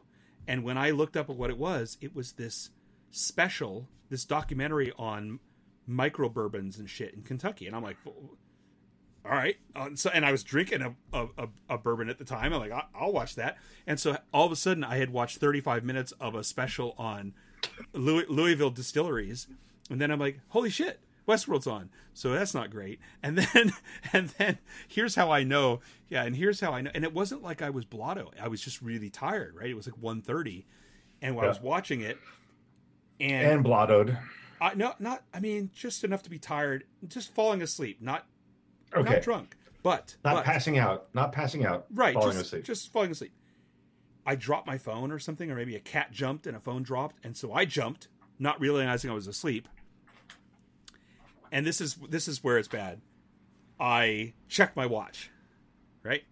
But I hmm. was holding a drink that I fell asleep holding, which has only happened a few times in my life, right? The drink was in my hand. It was a flask, actually. I was holding it because that's where I'm at at this point. And I checked my watch and I tipped the flask over and I and I was like, "Ah!" so I had to clean that up and I'm like, oh, I should to bed. So in in that in the context of that, I looked up, I realized I had been watching Westworld and not realizing what was happening, and I think I caught the tail end of what you're alluding to and not the meat of it. Because I got to the end of that I mean, session, I no, got the I mean- end of that special session and not the the the middle part of it. that that that is a journey. I That- saw the foot, that- I saw the the pain and gain version of that scene, that scene, I- but not the I- other part. I can't I can't wait till we talk about episode six because that I saw cutting of carpet. I saw cutting of carpet swatches. Is what I'm saying. That, uh, that, uh, the uh, the uh, episode six by, is by far my Yeah. favorite episode so far. I'm telling mean, you. Yeah. I Anyway, think I, I yeah. think you're right. I think it was fantastic from what I saw anyway. All right. So, okay, going back to uh, the Mother of Exiles. Which is just the mother of dragons again. Yeah. Uh, uh, both blonde, both young, both naive, both twisted, both sickos, both whacked out. We even had a having- dragon. We and- even and had both- Weiss and Benioff there. Yes. Yes. And we and they both have fucked up kids. Okay, and so then we also yes, and then we also okay. So wait a minute, going back to Connells, Mhm. we're told that we realize that Connells is a Dolores. Dolores. Bernard gives it away Bernard gives it away. Now, because he's like he's like he's trying to. So it's like Right. the Matrix, right? Because they see Yeah. each other and then they can try and translate each other's code or something, or they get close and the Wi-Fi suddenly works and they can relate to each other on a quantum level or something. yeah, and then you got your your garage door opener Yeah. to uh, switch states. Good, good Blake, bad Blake. Click. I wish it was that easy. I, I just, just don't understand, why I bad just Blake. don't I don't know why bad Blake turns it off. I don't know why bad Bernard ever turns it off. I don't understand how you have the will to push the button. I thought it Exactly. would be like meditation where some other stimuli is going to bring you out of it, but they seem to have the ability to do that, and I don't understand why. You're right. Why would Yeah, why would Hyde go back to Jekyll? Right, Yeah. right. So, but here's the thing: Uh, we so, were it- so it, it- I'll tell you what would be really cool is if that remote had like an auto timer, yeah, right? You click Right. it, and then ten minutes later it, it resets. right. But that it doesn't because they see him do it. Yes, but I'm saying that that act of volition is something that is really. Why do you even need the button then? If you can switch back Okay. and forth willfully, Okay, you're onto something. Maybe the button, maybe that device is not necessary. yeah, It's a totem Mhm. and so they click it on a time. They either uh, on a timing or on the resolution of a of a task, and then Yeah. they're in, they're compelled to click it to get themselves out. They wake them Yeah. like those people that can take a nap and wake themselves up in twenty minutes. Yeah, the, the if then the if then logic gates. Yeah. Yeah, the logic gates. Okay, so here's the thing. You said earlier that uh, before we move on, you said earlier that the hosts are all wackadoo because they were born from the stuff of humans who are wackadoo. Well, no, the, the, they, they were born from the stuff of human nightmares. Human Because and, nightmares. and, and, and they were and programmed and- as murder murder sex bots. That's there's a Right, very key and- detail there. Right, and they and they and the the, the uh, residue psychic silicon hangover from being tortured, abused, Right, maligned, debased, and killed for d- a decade. right. like- Cuckoo There's- Cocoa Puffs. Yeah, Yeah. like you say, they were like you're pointing out, they were programmed by humans to be murder death bots, murder sex bots, and the humans to willingly do that had to be depraved enough to accept that as something that was morally okay. What? What? So, but that's like one of the things I love the Bourne Identity uh, series. I love Yeah. them. But one of the conceits of that is that you know Jason Bourne is this like inherently good guy that was programmed into being a shithead. But you know, No. given free will, he's not the shithead anymore. He's only going to kill other assassins or whatever. And it's like, wait a minute. I'm No. more interested in I'm more interested in stories that admit that the guy that could go there is there and stays there. Yeah. Right? You, you just need to polish the turd to let it turn gold. That's right. That's right. Uh, thanks for the visual aid, by the way. We got a visual aid on that. So going No, but- back but- to your thing about but- the but, but yeah. about the host though. Can I offer up one Yeah, other thing? The, I think one of the greatest parallels into that insight is you take a look at the interactions between the host and the techs, Yeah. Uh huh. Right? The texts are horrible. and, and the, the techs were except for the one that was the that one. was kind of a nice guy, and then he was Yeah. summarily slaughtered. Um, the and then is this the episode where we're talking about Maeve and World War II Yes. sets and uh, yes. right? Yes. So th- that absolute slaughterhouse, Yeah. Yeah. right? It, it it's not relegated to uh, Westworld or Okay. whatever Delos is Right. operating. It, it, got- it it's in the virtual simulacrum. So yeah, okay. But what I'm but here's what I'm trying to get at though. You Okay. saying that the hosts are depraved and on and on No, I'm saying they're damaged. I'm saying they're damaged. they're damaged because their programmers are in a mental state that by virtue of their creation they are flawed, which has Mhm. more Judeo-Christian components to it. Mhm. My question is, what the fuck with Bernard? Now, not just the what the fuck with Bernard because this season you're like, why is Bernard walking around wimpy instead of having more will to power? But his inherent origin as being a cipher for one of the co-creators of Westworld and all that other stuff, but he routinely makes good he he may not make good decisions, but he makes moral decisions. Yes. So what is it about Bernard's creation that allows him to be the angel on the shoulder if Dolores is or someone else is the devil on the shoulder? Like But the- why but- is that? But but but he's not because he's got a click. But that's kill. just right now. But that's No, now a click kill. But but that's Bernard. That's real Bernard, the, or uh, in the real Bernard right now. But over the course of this time, he has been a sympathetic host. Well, but it's always been a facade. Has it? Yeah. When when, I- when, when have we been shown? I, I when have we I, been I shown that Bernard is is as uh, cold blooded as the others? clicker. What's he done with the clicker? So he so he Yeah, he, programmed. he turns on the clicker. He turns on the clicker and then becomes who he really is. I think so. The, the Ah. Jekyll and Hyde thing. I think the Jekyll and Ah. Hyde thing is a good thing.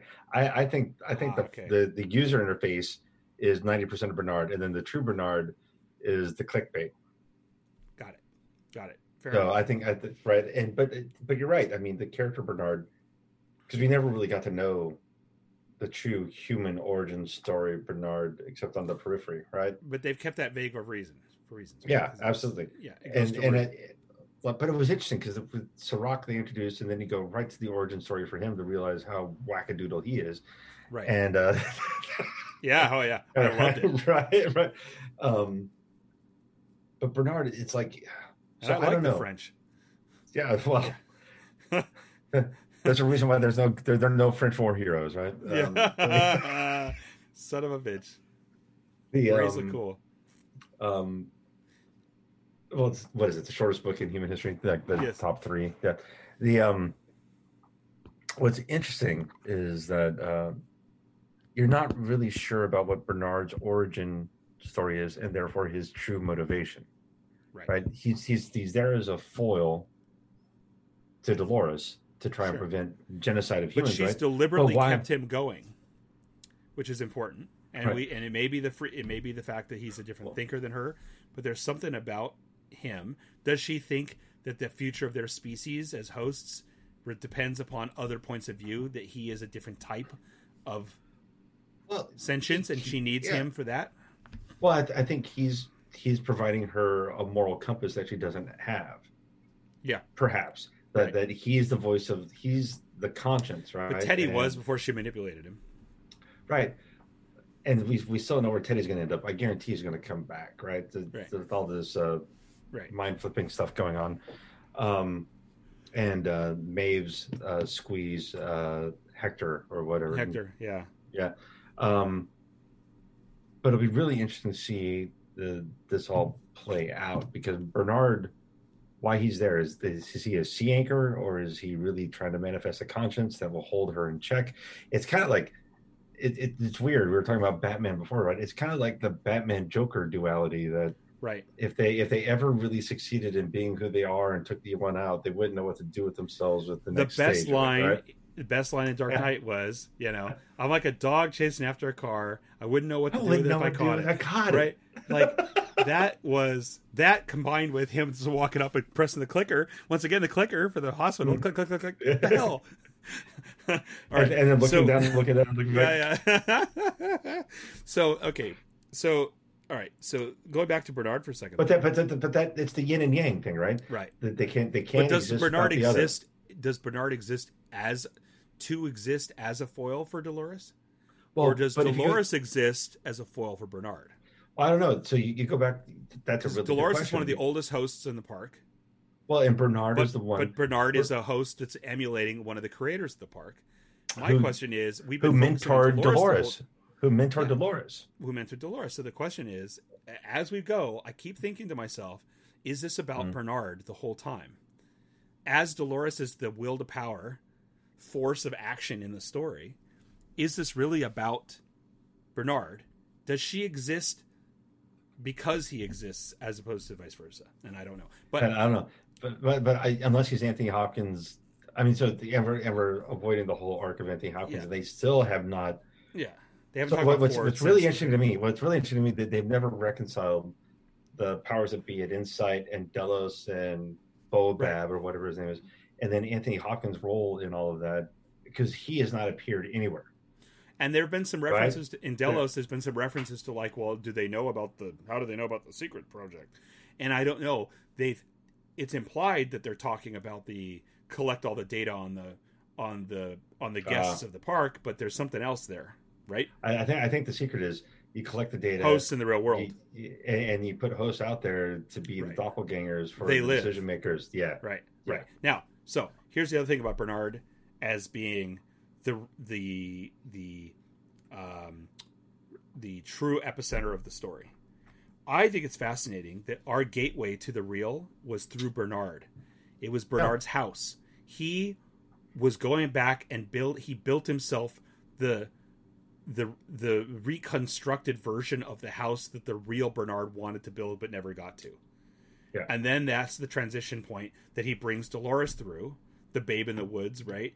And then oh. she's evolved into her sort of, you know, whatever, this this this metaphorical womanhood, and then she's out the door into the real. And it was his house and his construct that was the gateway between hmm. the Westworld world Well- and the real world. because and, and you got to remember the best conversations in the first two seasons to me, for the most part, were the Bernard and Dolores conversations. We have some serious Right, shit to talk about with that later, right? Right, but, but I it was, awake for that. yeah. it, it's but it's the that so I there are a couple of in games here, right? Is this really about the human condition reaching immortality?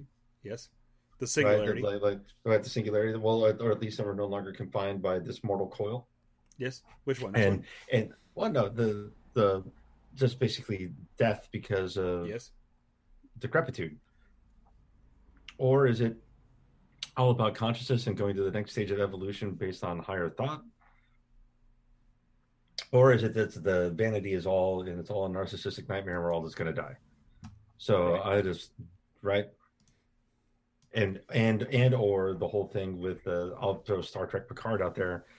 We create synthetic life and it supplants us in our in our role as the alpha predator of the world. That's uh now granted I haven't watched Picard. I know what you're talking about. Yes. Yeah. Um and I you may also not want to watch it. It's from yeah, I don't know. I heard it goes dog's lunch really badly very quickly. Borg's Yeah. lunch, as I referred to it with, with you Yeah. earlier. Um, but uh, you know, uh, you also mentioned decrepitude, and that, of course, is a great uh, callback to Blade Runner. I appreciate that. Mhm. Accelerated decrepitude. Decrepitude. Uh, but you know, uh, uh, The star that burns twice as bright, burns Yeah. half as long. and you've And you have burned oh so very brightly, Roy. yeah. It's which, which of our which of our Westworld characters has the red hot poker on his nose? Like, so the th- the thing though is I made your eyes. I made Yeah. your eyes. but isn't it interesting though that you talked about how if you know the the implied so there if delos was cloning human sentience and mimicking it in host bodies to then use them as sleeper cells or whatever if that's Mhm. their end game for that okay fine.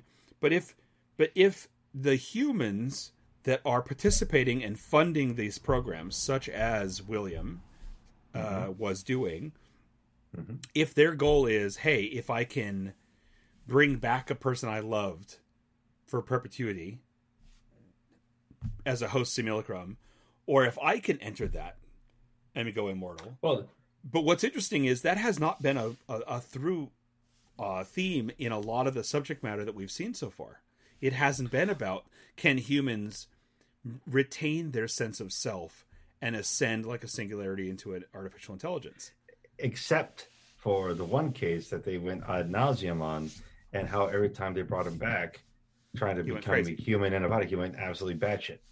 Right? the dad again Yeah. why is i can't remember his name Yeah. I whatever, blah blah, doesn't matter. Yeah. The um, the uh, but what's interesting is that with Bernard, right? Yeah. They seem to have addressed that by doing a merge of a host human construct, right right? And and maybe that the clicker could also be a relief valve, right? So, hmm, interesting stuff. i think it's fascinating now You're clicking on things and looking at things and no no things. i was just looking to see if i could remember that i just really want to remember the name of the it's so it's such a big deal in the story and i for some reason i just cannot remember the name of the father figure that But he, William it's not important trying to, yeah, it's not important to episode six. It's not important No, for episode four. It's you're right. No, no, you're you're absolutely right. You're absolutely right. Right. Um, Right. I don't remember which episodes she was relevant in, other than uh, a recent one. She But- knew what? Uh, uh, Pom uh, as Martel. That was one of my favorite secret castings of this season. And every Mm-hmm. time she's on screen, I'm just like, oh yeah, I love it. I love how cool she is. I love how she looks. I love how she acts. I love how she walks. Uh, I love how violent uh, ends and violent delights are interconnected and Mhm. things happen with that character. But um, anyway, I had no reason to tell you that. I just No, really it's wanted nice. to bring it up. She's really cool looking. But yeah, the, the, so and then and then Maeve with the Yakuza.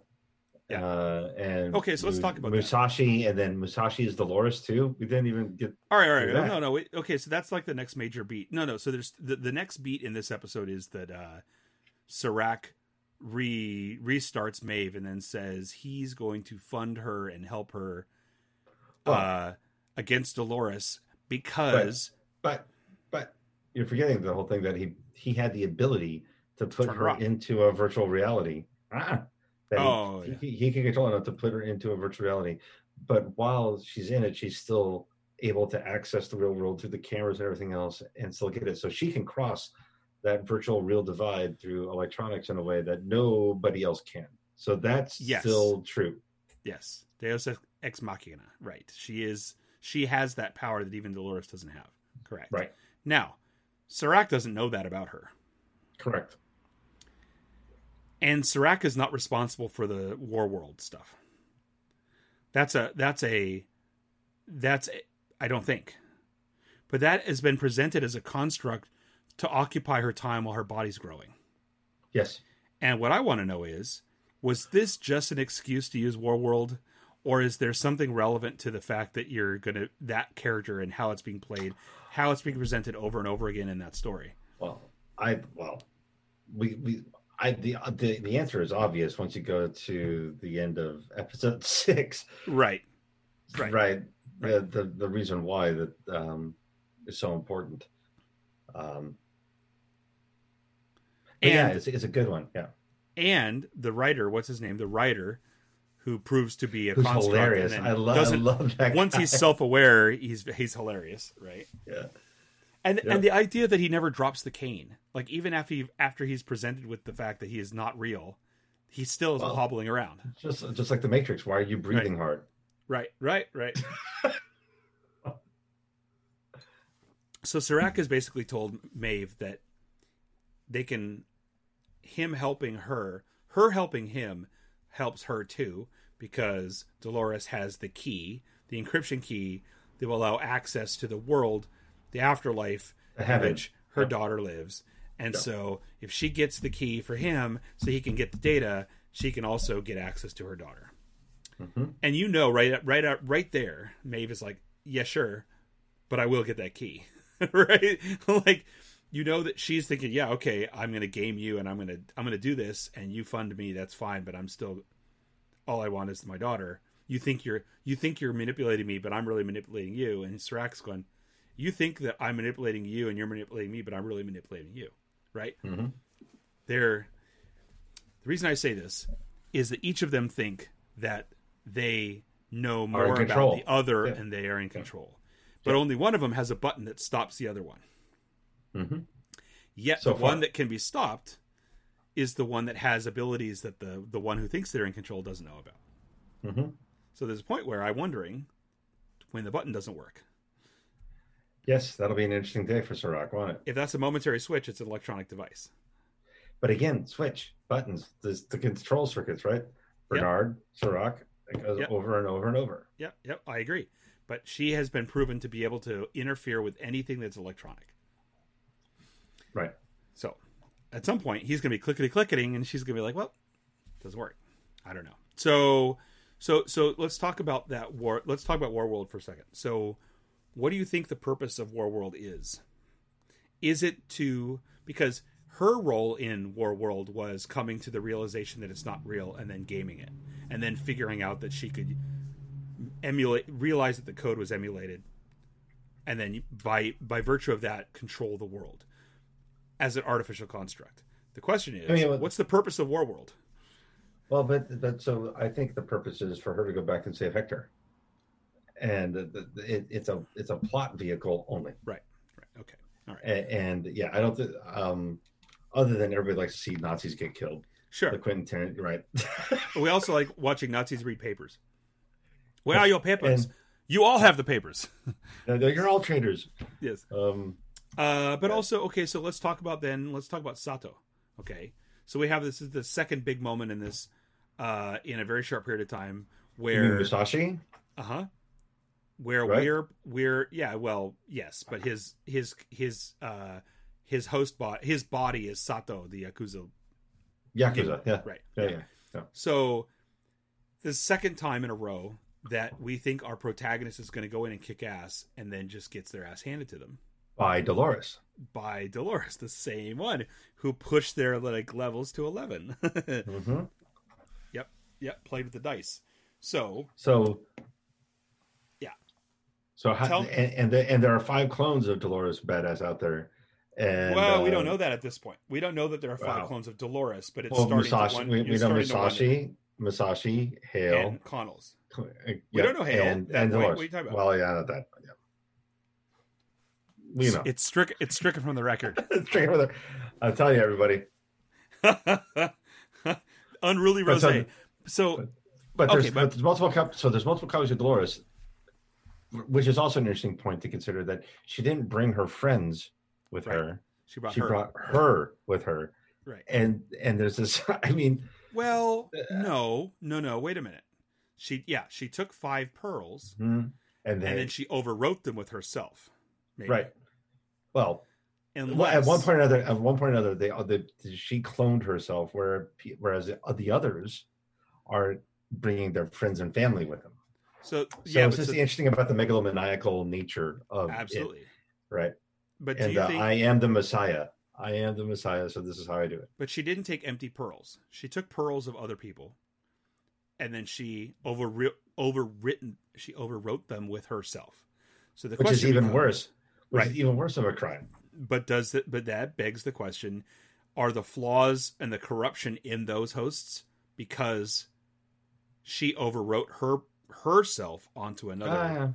Ah, host pearl because Yeah. going back to the thing about hale and hale having this inexplicable conflict between themselves as a host and themselves as the character body that they're playing Mhm. is she reacting between who hale was and who the host is or is she reacting between who hale what or who the host is and the other host that originally occupied that pearl is that Mhm. part of the problem we don't know because some of the other the other versions of her that we've seen so far have not uh, cascaded correct. the way Hale Is cascading. has. Yes. Yeah. So, so what do you think the role of uh, Dolores as Musashi as Sato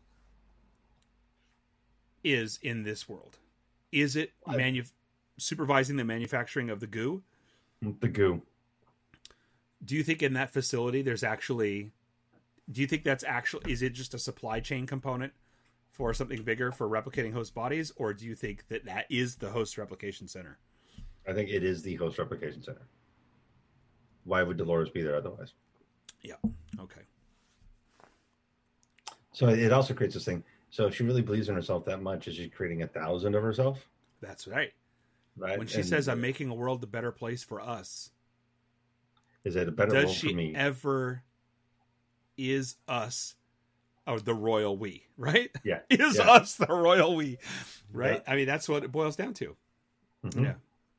All right. So, uh, okay, and then, um, yeah, I mean, I guess that's really it. The end. The end of this episode was well, the committing the, the, the committing scene was the end of the, it. right the commit the Yeah. committing of the committing of of uh of William and then the capture of Liam by Well, the- Caleb and Dolores. Right. I mean, the, the, the cliffhanger that we, we we didn't talk about is that Maeve gets killed, Right.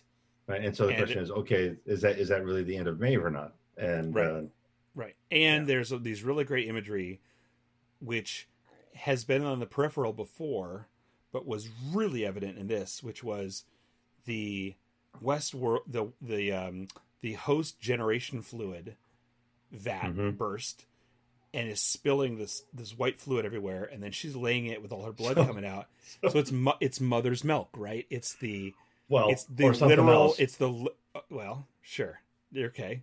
I see where you're going. What a man. I, I just, I'm just, I'm just saying that the, the, the I saw it as mother's milk. You saw it as something Yeah. different.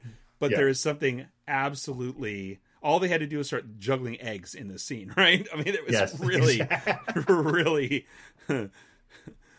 it was really in your face, but Yeah. but actually more in her face, to be honest with you. So anyway, which, which, so there you go. You just fed in my, you fed to my disease. oh, you're you're disgusting. You're, Yeah. you, you're you're the guy that would go to Westworld, and you're like, I'll take the gray hat. So, do you think at the time you watched this episode, where did you def- where did you fall on William? Did you think that William being uh, committed to an asylum was a host, or do you think he is a sane human being driven crazy, or being convinced he's crazy, or do you think he is an insane human? No, I think he's being manipulated by the system he created. to Manipulate. I like an insane asylum where you're put on a in a uh, sunken living room and told to just sit there, right? Well, but but but all the action is up here. All the action is up here, right? so you can be in yes. paradise and still be in hell. How So- weird, knowing what you know. Granted that you've seen all of Devs, but how trippy is it? Uh, I you know, having watched um, like four episodes into Devs, how many of the beats are similar between this season of Westworld and what was in Devs? Yeah, well, it, Like Yeah, many well, of the beats. many of the beats. Yeah. Yes. All right. So okay, so that was three and 4 Mhm. uh, and the next time we talk, we'll do five and six, which will be Mm-hmm. hopefully will be accompanied by another um, human, not host on this podcast. Who So couldn't far make as it we with know. us tonight. Um, would you like to? Uh, do you have any other comments about uh, Westworld's three and four, or your experience watching this season so far? Maybe. Uh, how do you Well, feel about uh, it? I'm still on the fence about it. To be honest Yeah? with you, I- Really? I think um, I, I think they're going to pull it out, and at the end, and, and come and deliver something that's going to be gobsmacking. But it's the typical slow burn Yeah. right now, and some of the stuff that I thought wouldn't be clunky is really clunky. Like True. some some some of the big bot and the animation and CGI isn't that good Yeah. and and like we said, the high speed car chases that are not. Yeah. Um, and the kind of yeah. So, but I, I really like the character arcs. I think Yeah. the acting is stronger than ever. Um, and Do uh, you Evan, Evan Rachel Wood? Okay. Evan Rachel Wood continues to impress. Yeah. She gets totally? better every season. Yeah. But think about the fact that we've identified almost every major char- actor on the show as being amazing in their performances. I mean, that says a lot about why we love this show.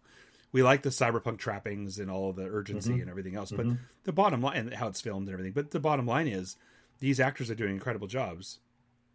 Uh, Yes. Evan Rachel Wood and Jeffrey Wright and uh, Tessa Thompson. Tessa Thompson and Ed Harris. I mean, they're all just killing it. Yep. Well, But literally, it, It's- it, but, but, it, but but it's like what it's what we've come to expect from HBO. I think right? Is right. that Yeah. it, it, it's basically movie cinema production quality on a Right. small screen, Absolutely. and and and and that's what they do better than anybody. And take a look at, I, I mean, as much as I am a Westworld fan and Game of Thrones fan, but you take a look at um, The Watchmen, right. and Absolutely. I mean, oh my god, that that, that was probably. If I got stranded on a desert island, that'd be one of five that I would make sure I had to watch ad nauseum. So, So- we, we're owed. We we still need to do an episode on um, soundtracks in shows and Mm. movies we like and Mhm. how Mhm. important they are to them. But Mhm. there is a very consistent thread on the soundtracks I listen to in my regular life and the shows that I love. I pull them right out of the shows, and in some cases, I have the soundtrack on shows I haven't seen, but I'm following the composer or whatever. The, the, But well, the best, the, they the are best thing is that- tied.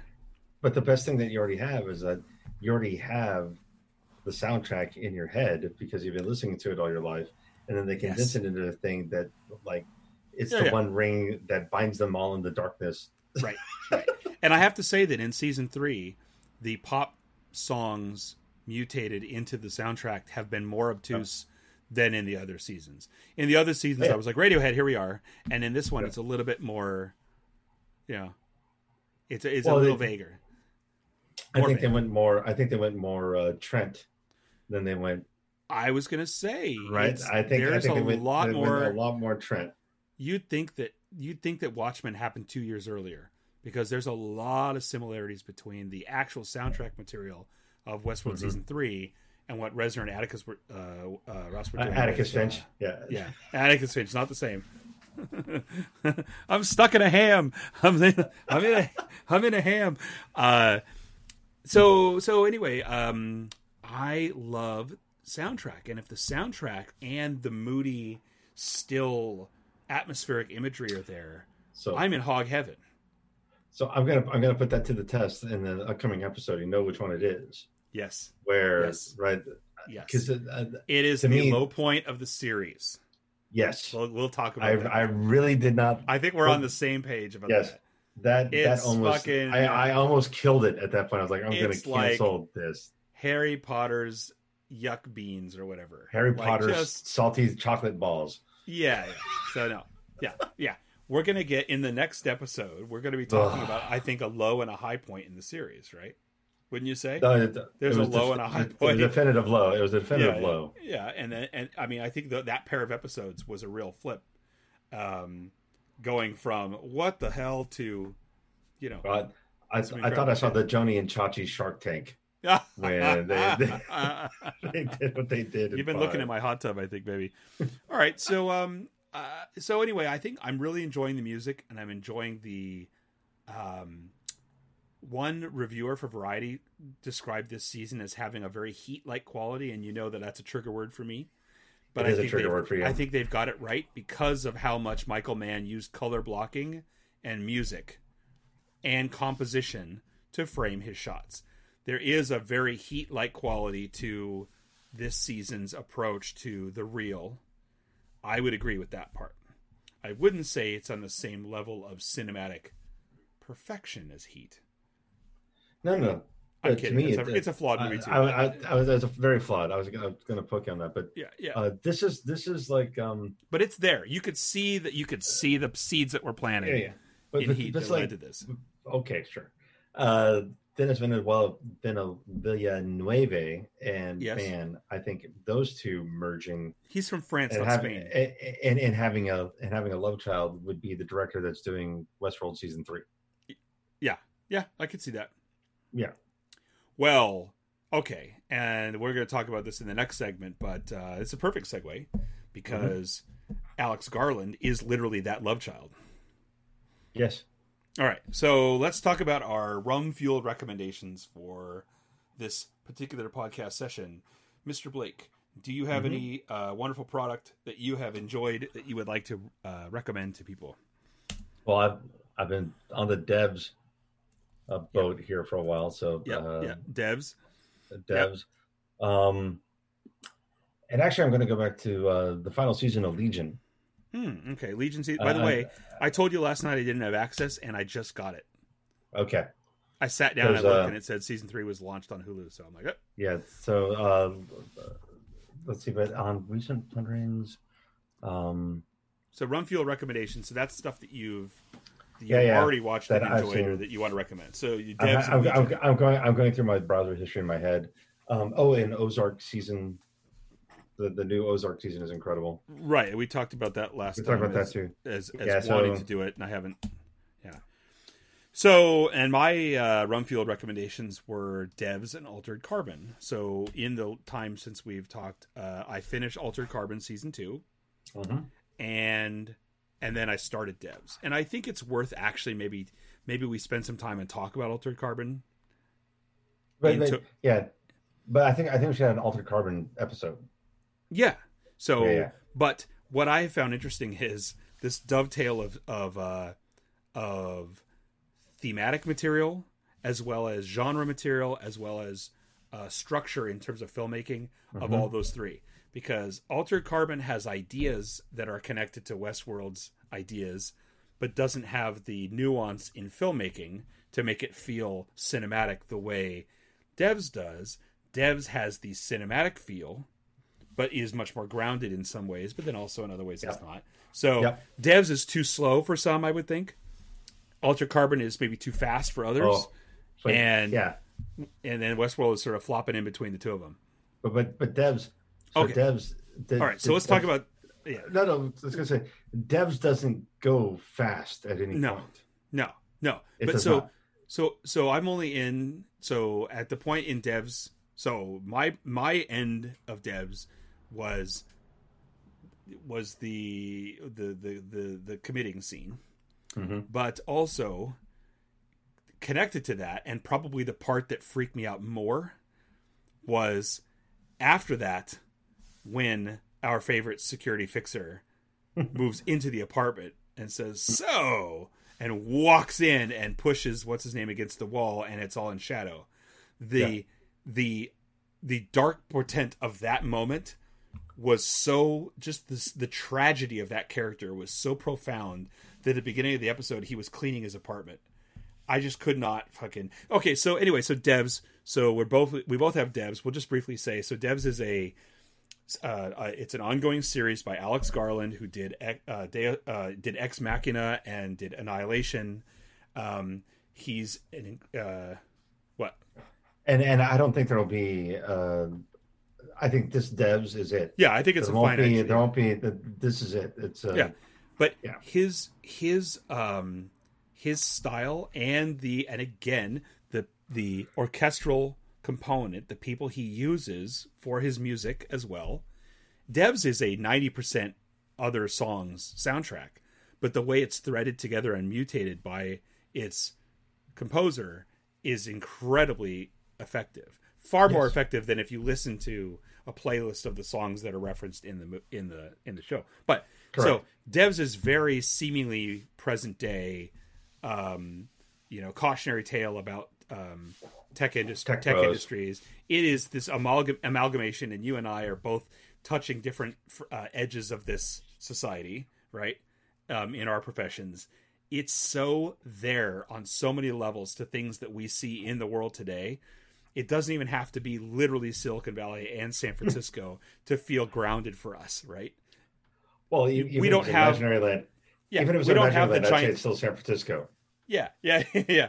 We don't, we don't, we don't have the hundred foot tall, freaked out girl statue, which every time they do the undershot and she looks just paralyzed, it's horrifying looking. We don't have the hundred foot statue, but we've got Apple Park and we've got other imagery and we've got the behavioral policies of these big tech Mhm. companies that are represented here. It feels so real as a near future story. I love it. I love it. And I love the pace that they're taking with it. Yeah, it, no, it's a slow burn all the way. And Alex Garland has never been never met a one point perspective composition he did not love. And I just sit there. It's like Wes Anderson films, right? I just sit there and keep pausing scenes and looking at how they're structured.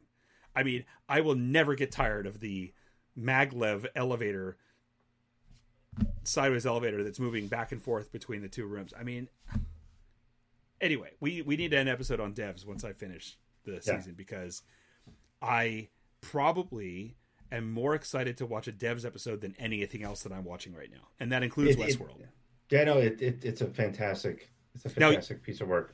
Did they film? Did they uh, release the entire season all at once Yes. to you? Did you see No, the no. whole thing? No, no, it was it, was week by week by week by week. It was every Thursday.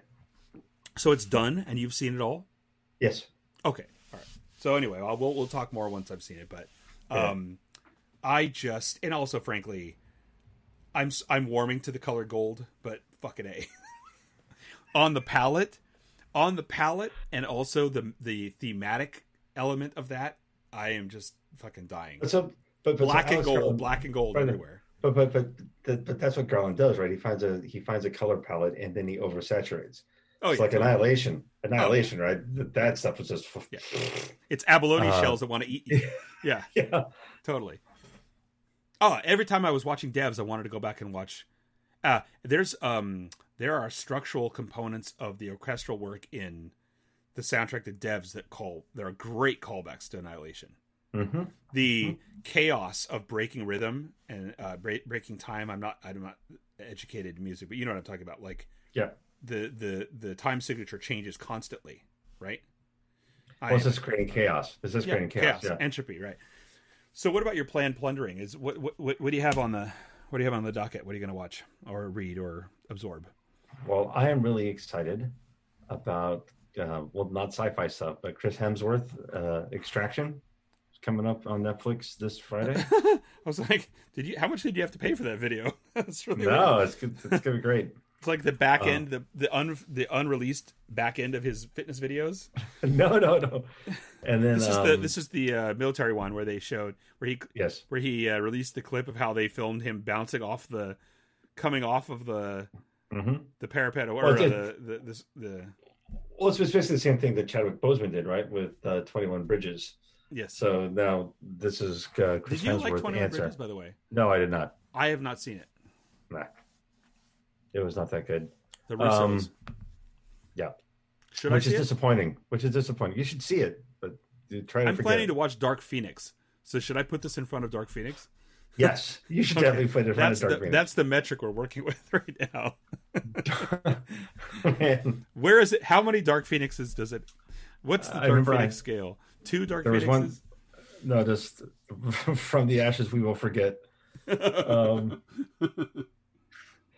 the, uh, I, I remember there was one night during this shelter in place that I woke up and it was just the beginning scenes of uh, Dark Phoenix, and I was jolted, horrifyingly awake by how bad the physics and the uh, science of it was. It, it, it, it haunted me the rest of the week. Well, and to be fair, and that's something we also accuse the uh, the MCU films of, where you have all this great character character moments and these great performances and everything else, and then they pan out, and then they have CGI char- rubbery, wobbly CGI guys bouncing off each other, who look Yeah. the same, right? Yeah. But I mean, Uh, yeah, but comparatively, comparatively, we're not even close. The, Yeah. the, yeah, the, yeah. Okay. the willing suspension of disbelief. My son is really into uh, Spider-Man: Far From Home, so we've watched it like five times in the house. Um, and my wife and I, you know, I like it because it's nerd stuff, but my wife and I both enjoy it because of the European stuff. But every time I watch it, I'm more and more irritated that they found one more way of bringing in the swarm of gray things. Mm-hmm. Right? Mm-hmm. Again, Yes. we couldn't have just that's had Tony more Stark. Jake Gyllenhaal. Couldn't have just more Jake Gyllenhaal scenery chewing. Yeah. Yeah. Right. Oh, so what else besides Extraction? What are you also excited about? When does that come out, by Uh, the way? This Friday. And that's so on Netflix days. or something. Yeah. Netflix. Okay. All right. Um, and then I'm excited about the stimulus check that I'm not getting. Okay. And uh, no, that because everything else is on hold. Yeah. Yeah. I understand. Um, You're allowed to have one. Um, So you know, since I originally was going to talk about two different episodes tonight, I'm going to bring some others to tonight or right now. What happened to you? You're a little head now instead of a big head. Still, I'm still here. I'm just wandering the house. All right, so you wanderer. So what I've started watching is American Gods because I accepted a uh, free one week trial of Starz just because whatever, and I thought I would try it, and I didn't read the source material, and I thought I would just give it a try because I like some of the casting and some of the imagery I'd seen online. And keep in mind, I'm only seeing like the first two episodes or something, or the first episode. Um, but so far, I like it a lot, and I understand that it's wildly uh, fluctuates in quality after that. No, I liked it a lot too. It's just um, I don't I don't know what's you're you're watching season one, right? And so yes, yes. because season two is still not out yet, so it's Yeah. it. No, it'll be a high and low thing for you. So the thing is, the season one plays like someone saw them doing Preacher and said, "Why don't we go crazier with that?" Do you know what I mean? It has a lot of the tonal quality of the of the TV adaptation of Preacher, and I don't know if the American Gods comic had that feeling. I kind of doubt it did, but this definitely feels like it's a reaction to Preacher, where they're like, "We're going to do it better." And I and, and maybe I'm maybe that's just me applying my bias to it, but I mean, Well, I that's re- interesting. I, I hadn't thought of that in that context before, but it, it kind of makes sense. I, um, I actually feel like it's more effective, and I don't know why, but I it, I don't know. Somehow it, it somehow it's landing, even as stylized as it is, and knowing knowing going in what we're talking about and what we're seeing and who these characters are. In the first episode, they're not defining them yet, but just knowing what it is, it still feels more real as an experience and as a protagonist than the preacher adaptation does, which feels more stylized to me. I don't know if that means anything, but it does. Oh, it does, So- but it, but it's definitely from the the um, the graphic novel perspective, right? If you've never seen any Sure. graphic novels, it wouldn't make any Sure. difference. You're right though. You're right though because I read all the preacher books first and then I looked at the film or the media as an adaptation whereas I'm Right. looking at this as a concept and I never read the book. Okay. So uh, the two other things I'm looking forward to so finishing or continuing American Gods but then the two other things are tomorrow within a half hour uh, will be the release of Netflix's Ghost in the Shell 2045 which is the sh- the cel shaded CGI-ish How did I miss that completely? I don't know. I've talked about it a few times. You were probably having rose rose heaves at that point. You missed it, but it looks halfway in quality. I mean, I don't know if any of the animated. I actually have a I have a soft spot in my heart for the original Ghost in the Shell OAV, right? But in terms of quality and tone, it looks halfway between that and the weird late '90s OAV that was all CGI and really weird and smooth. So this is like somewhere in between, but you could see some trailers and stuff on Netflix now. And and uh, anyway, so I just love Masamune Shirow's stuff, and I love Ghost in the Shell. So Oh yeah. I'm all for that. So I'm excited about it. Um, and then also uh, tomorrow or Friday will be the release of the documentary version of the Big Ass Beastie Boys book that Spike Oh, yeah. Jonze filmed. Yeah, yeah. So this is a book that I've only two chapters in on my bookshelf because of the slow rate at which I consume physical media. But man, it's a subject that is close to my heart, so I'm super excited about that. That's Friday that comes out. Cool. So okay, uh, it's too bad Chris couldn't be with us tonight. He was going to be with us until uh, I don't know. He dumped a bathtub full of gin onto all of his prized possessions, and so he was temporarily prevented from joining us.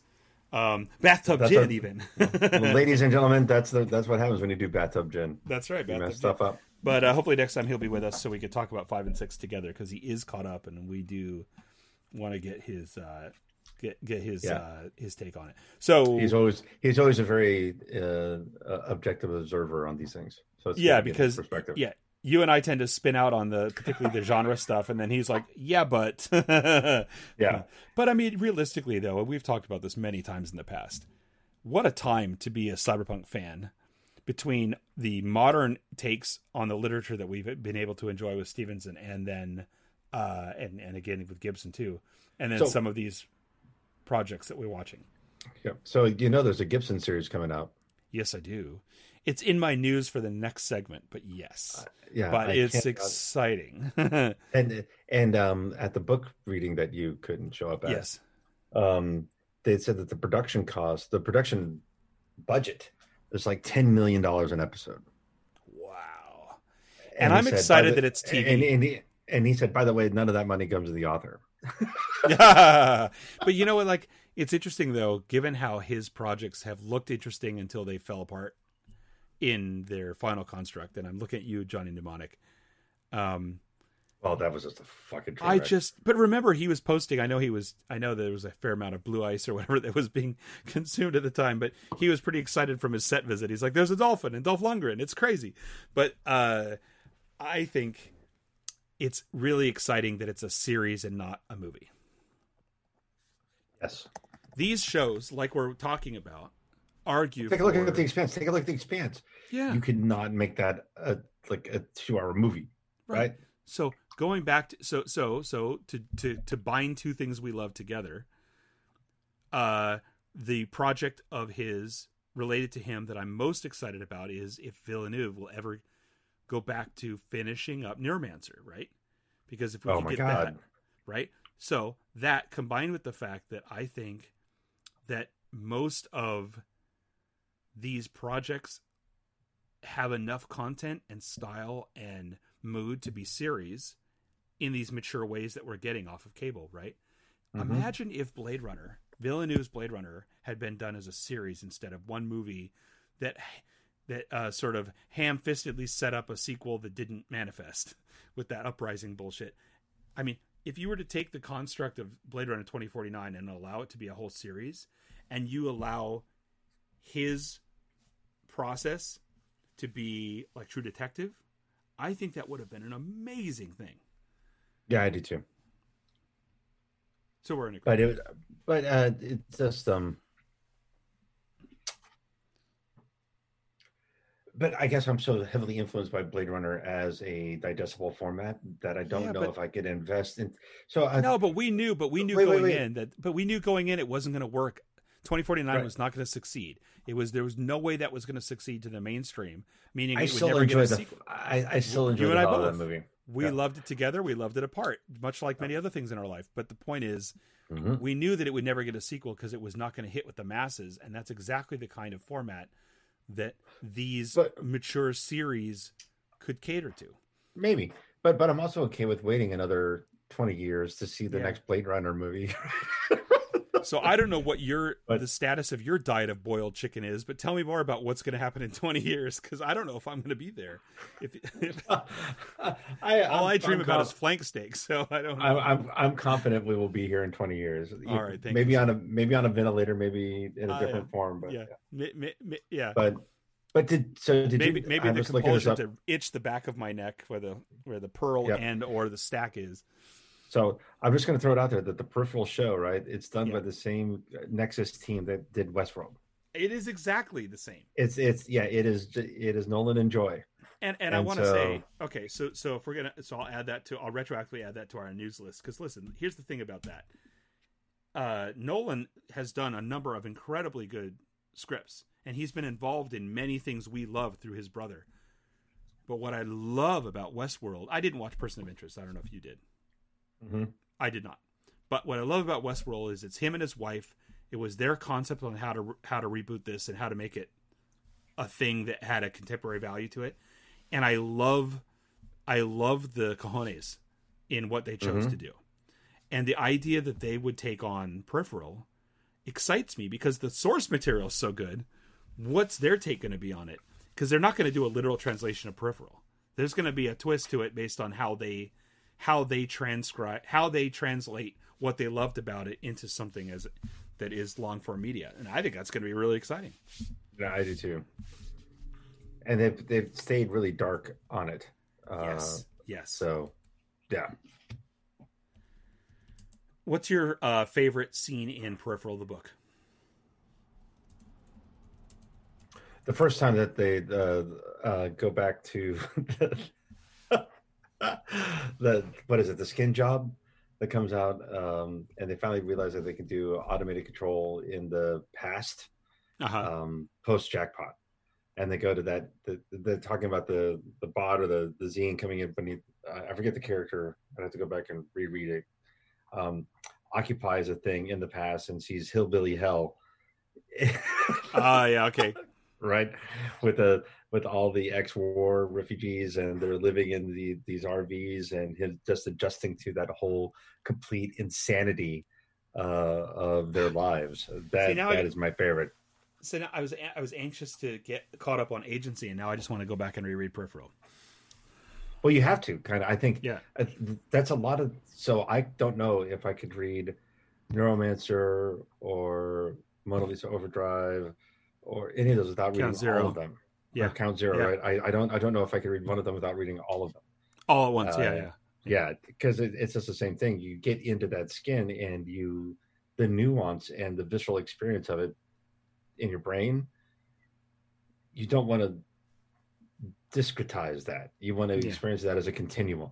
Sure. So yeah. Well, I mean, oh, again, just going back to what I said said at the the top of this, we're as cyberpunk nerds. I mean, we're just living in hog heaven.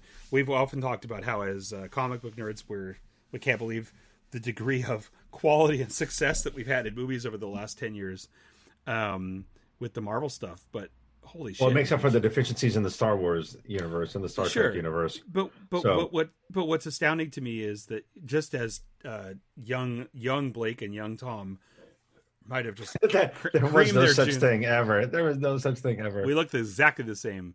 Uh, would just have creamed their Junes if they saw like a chunk of like fucking Avengers or something.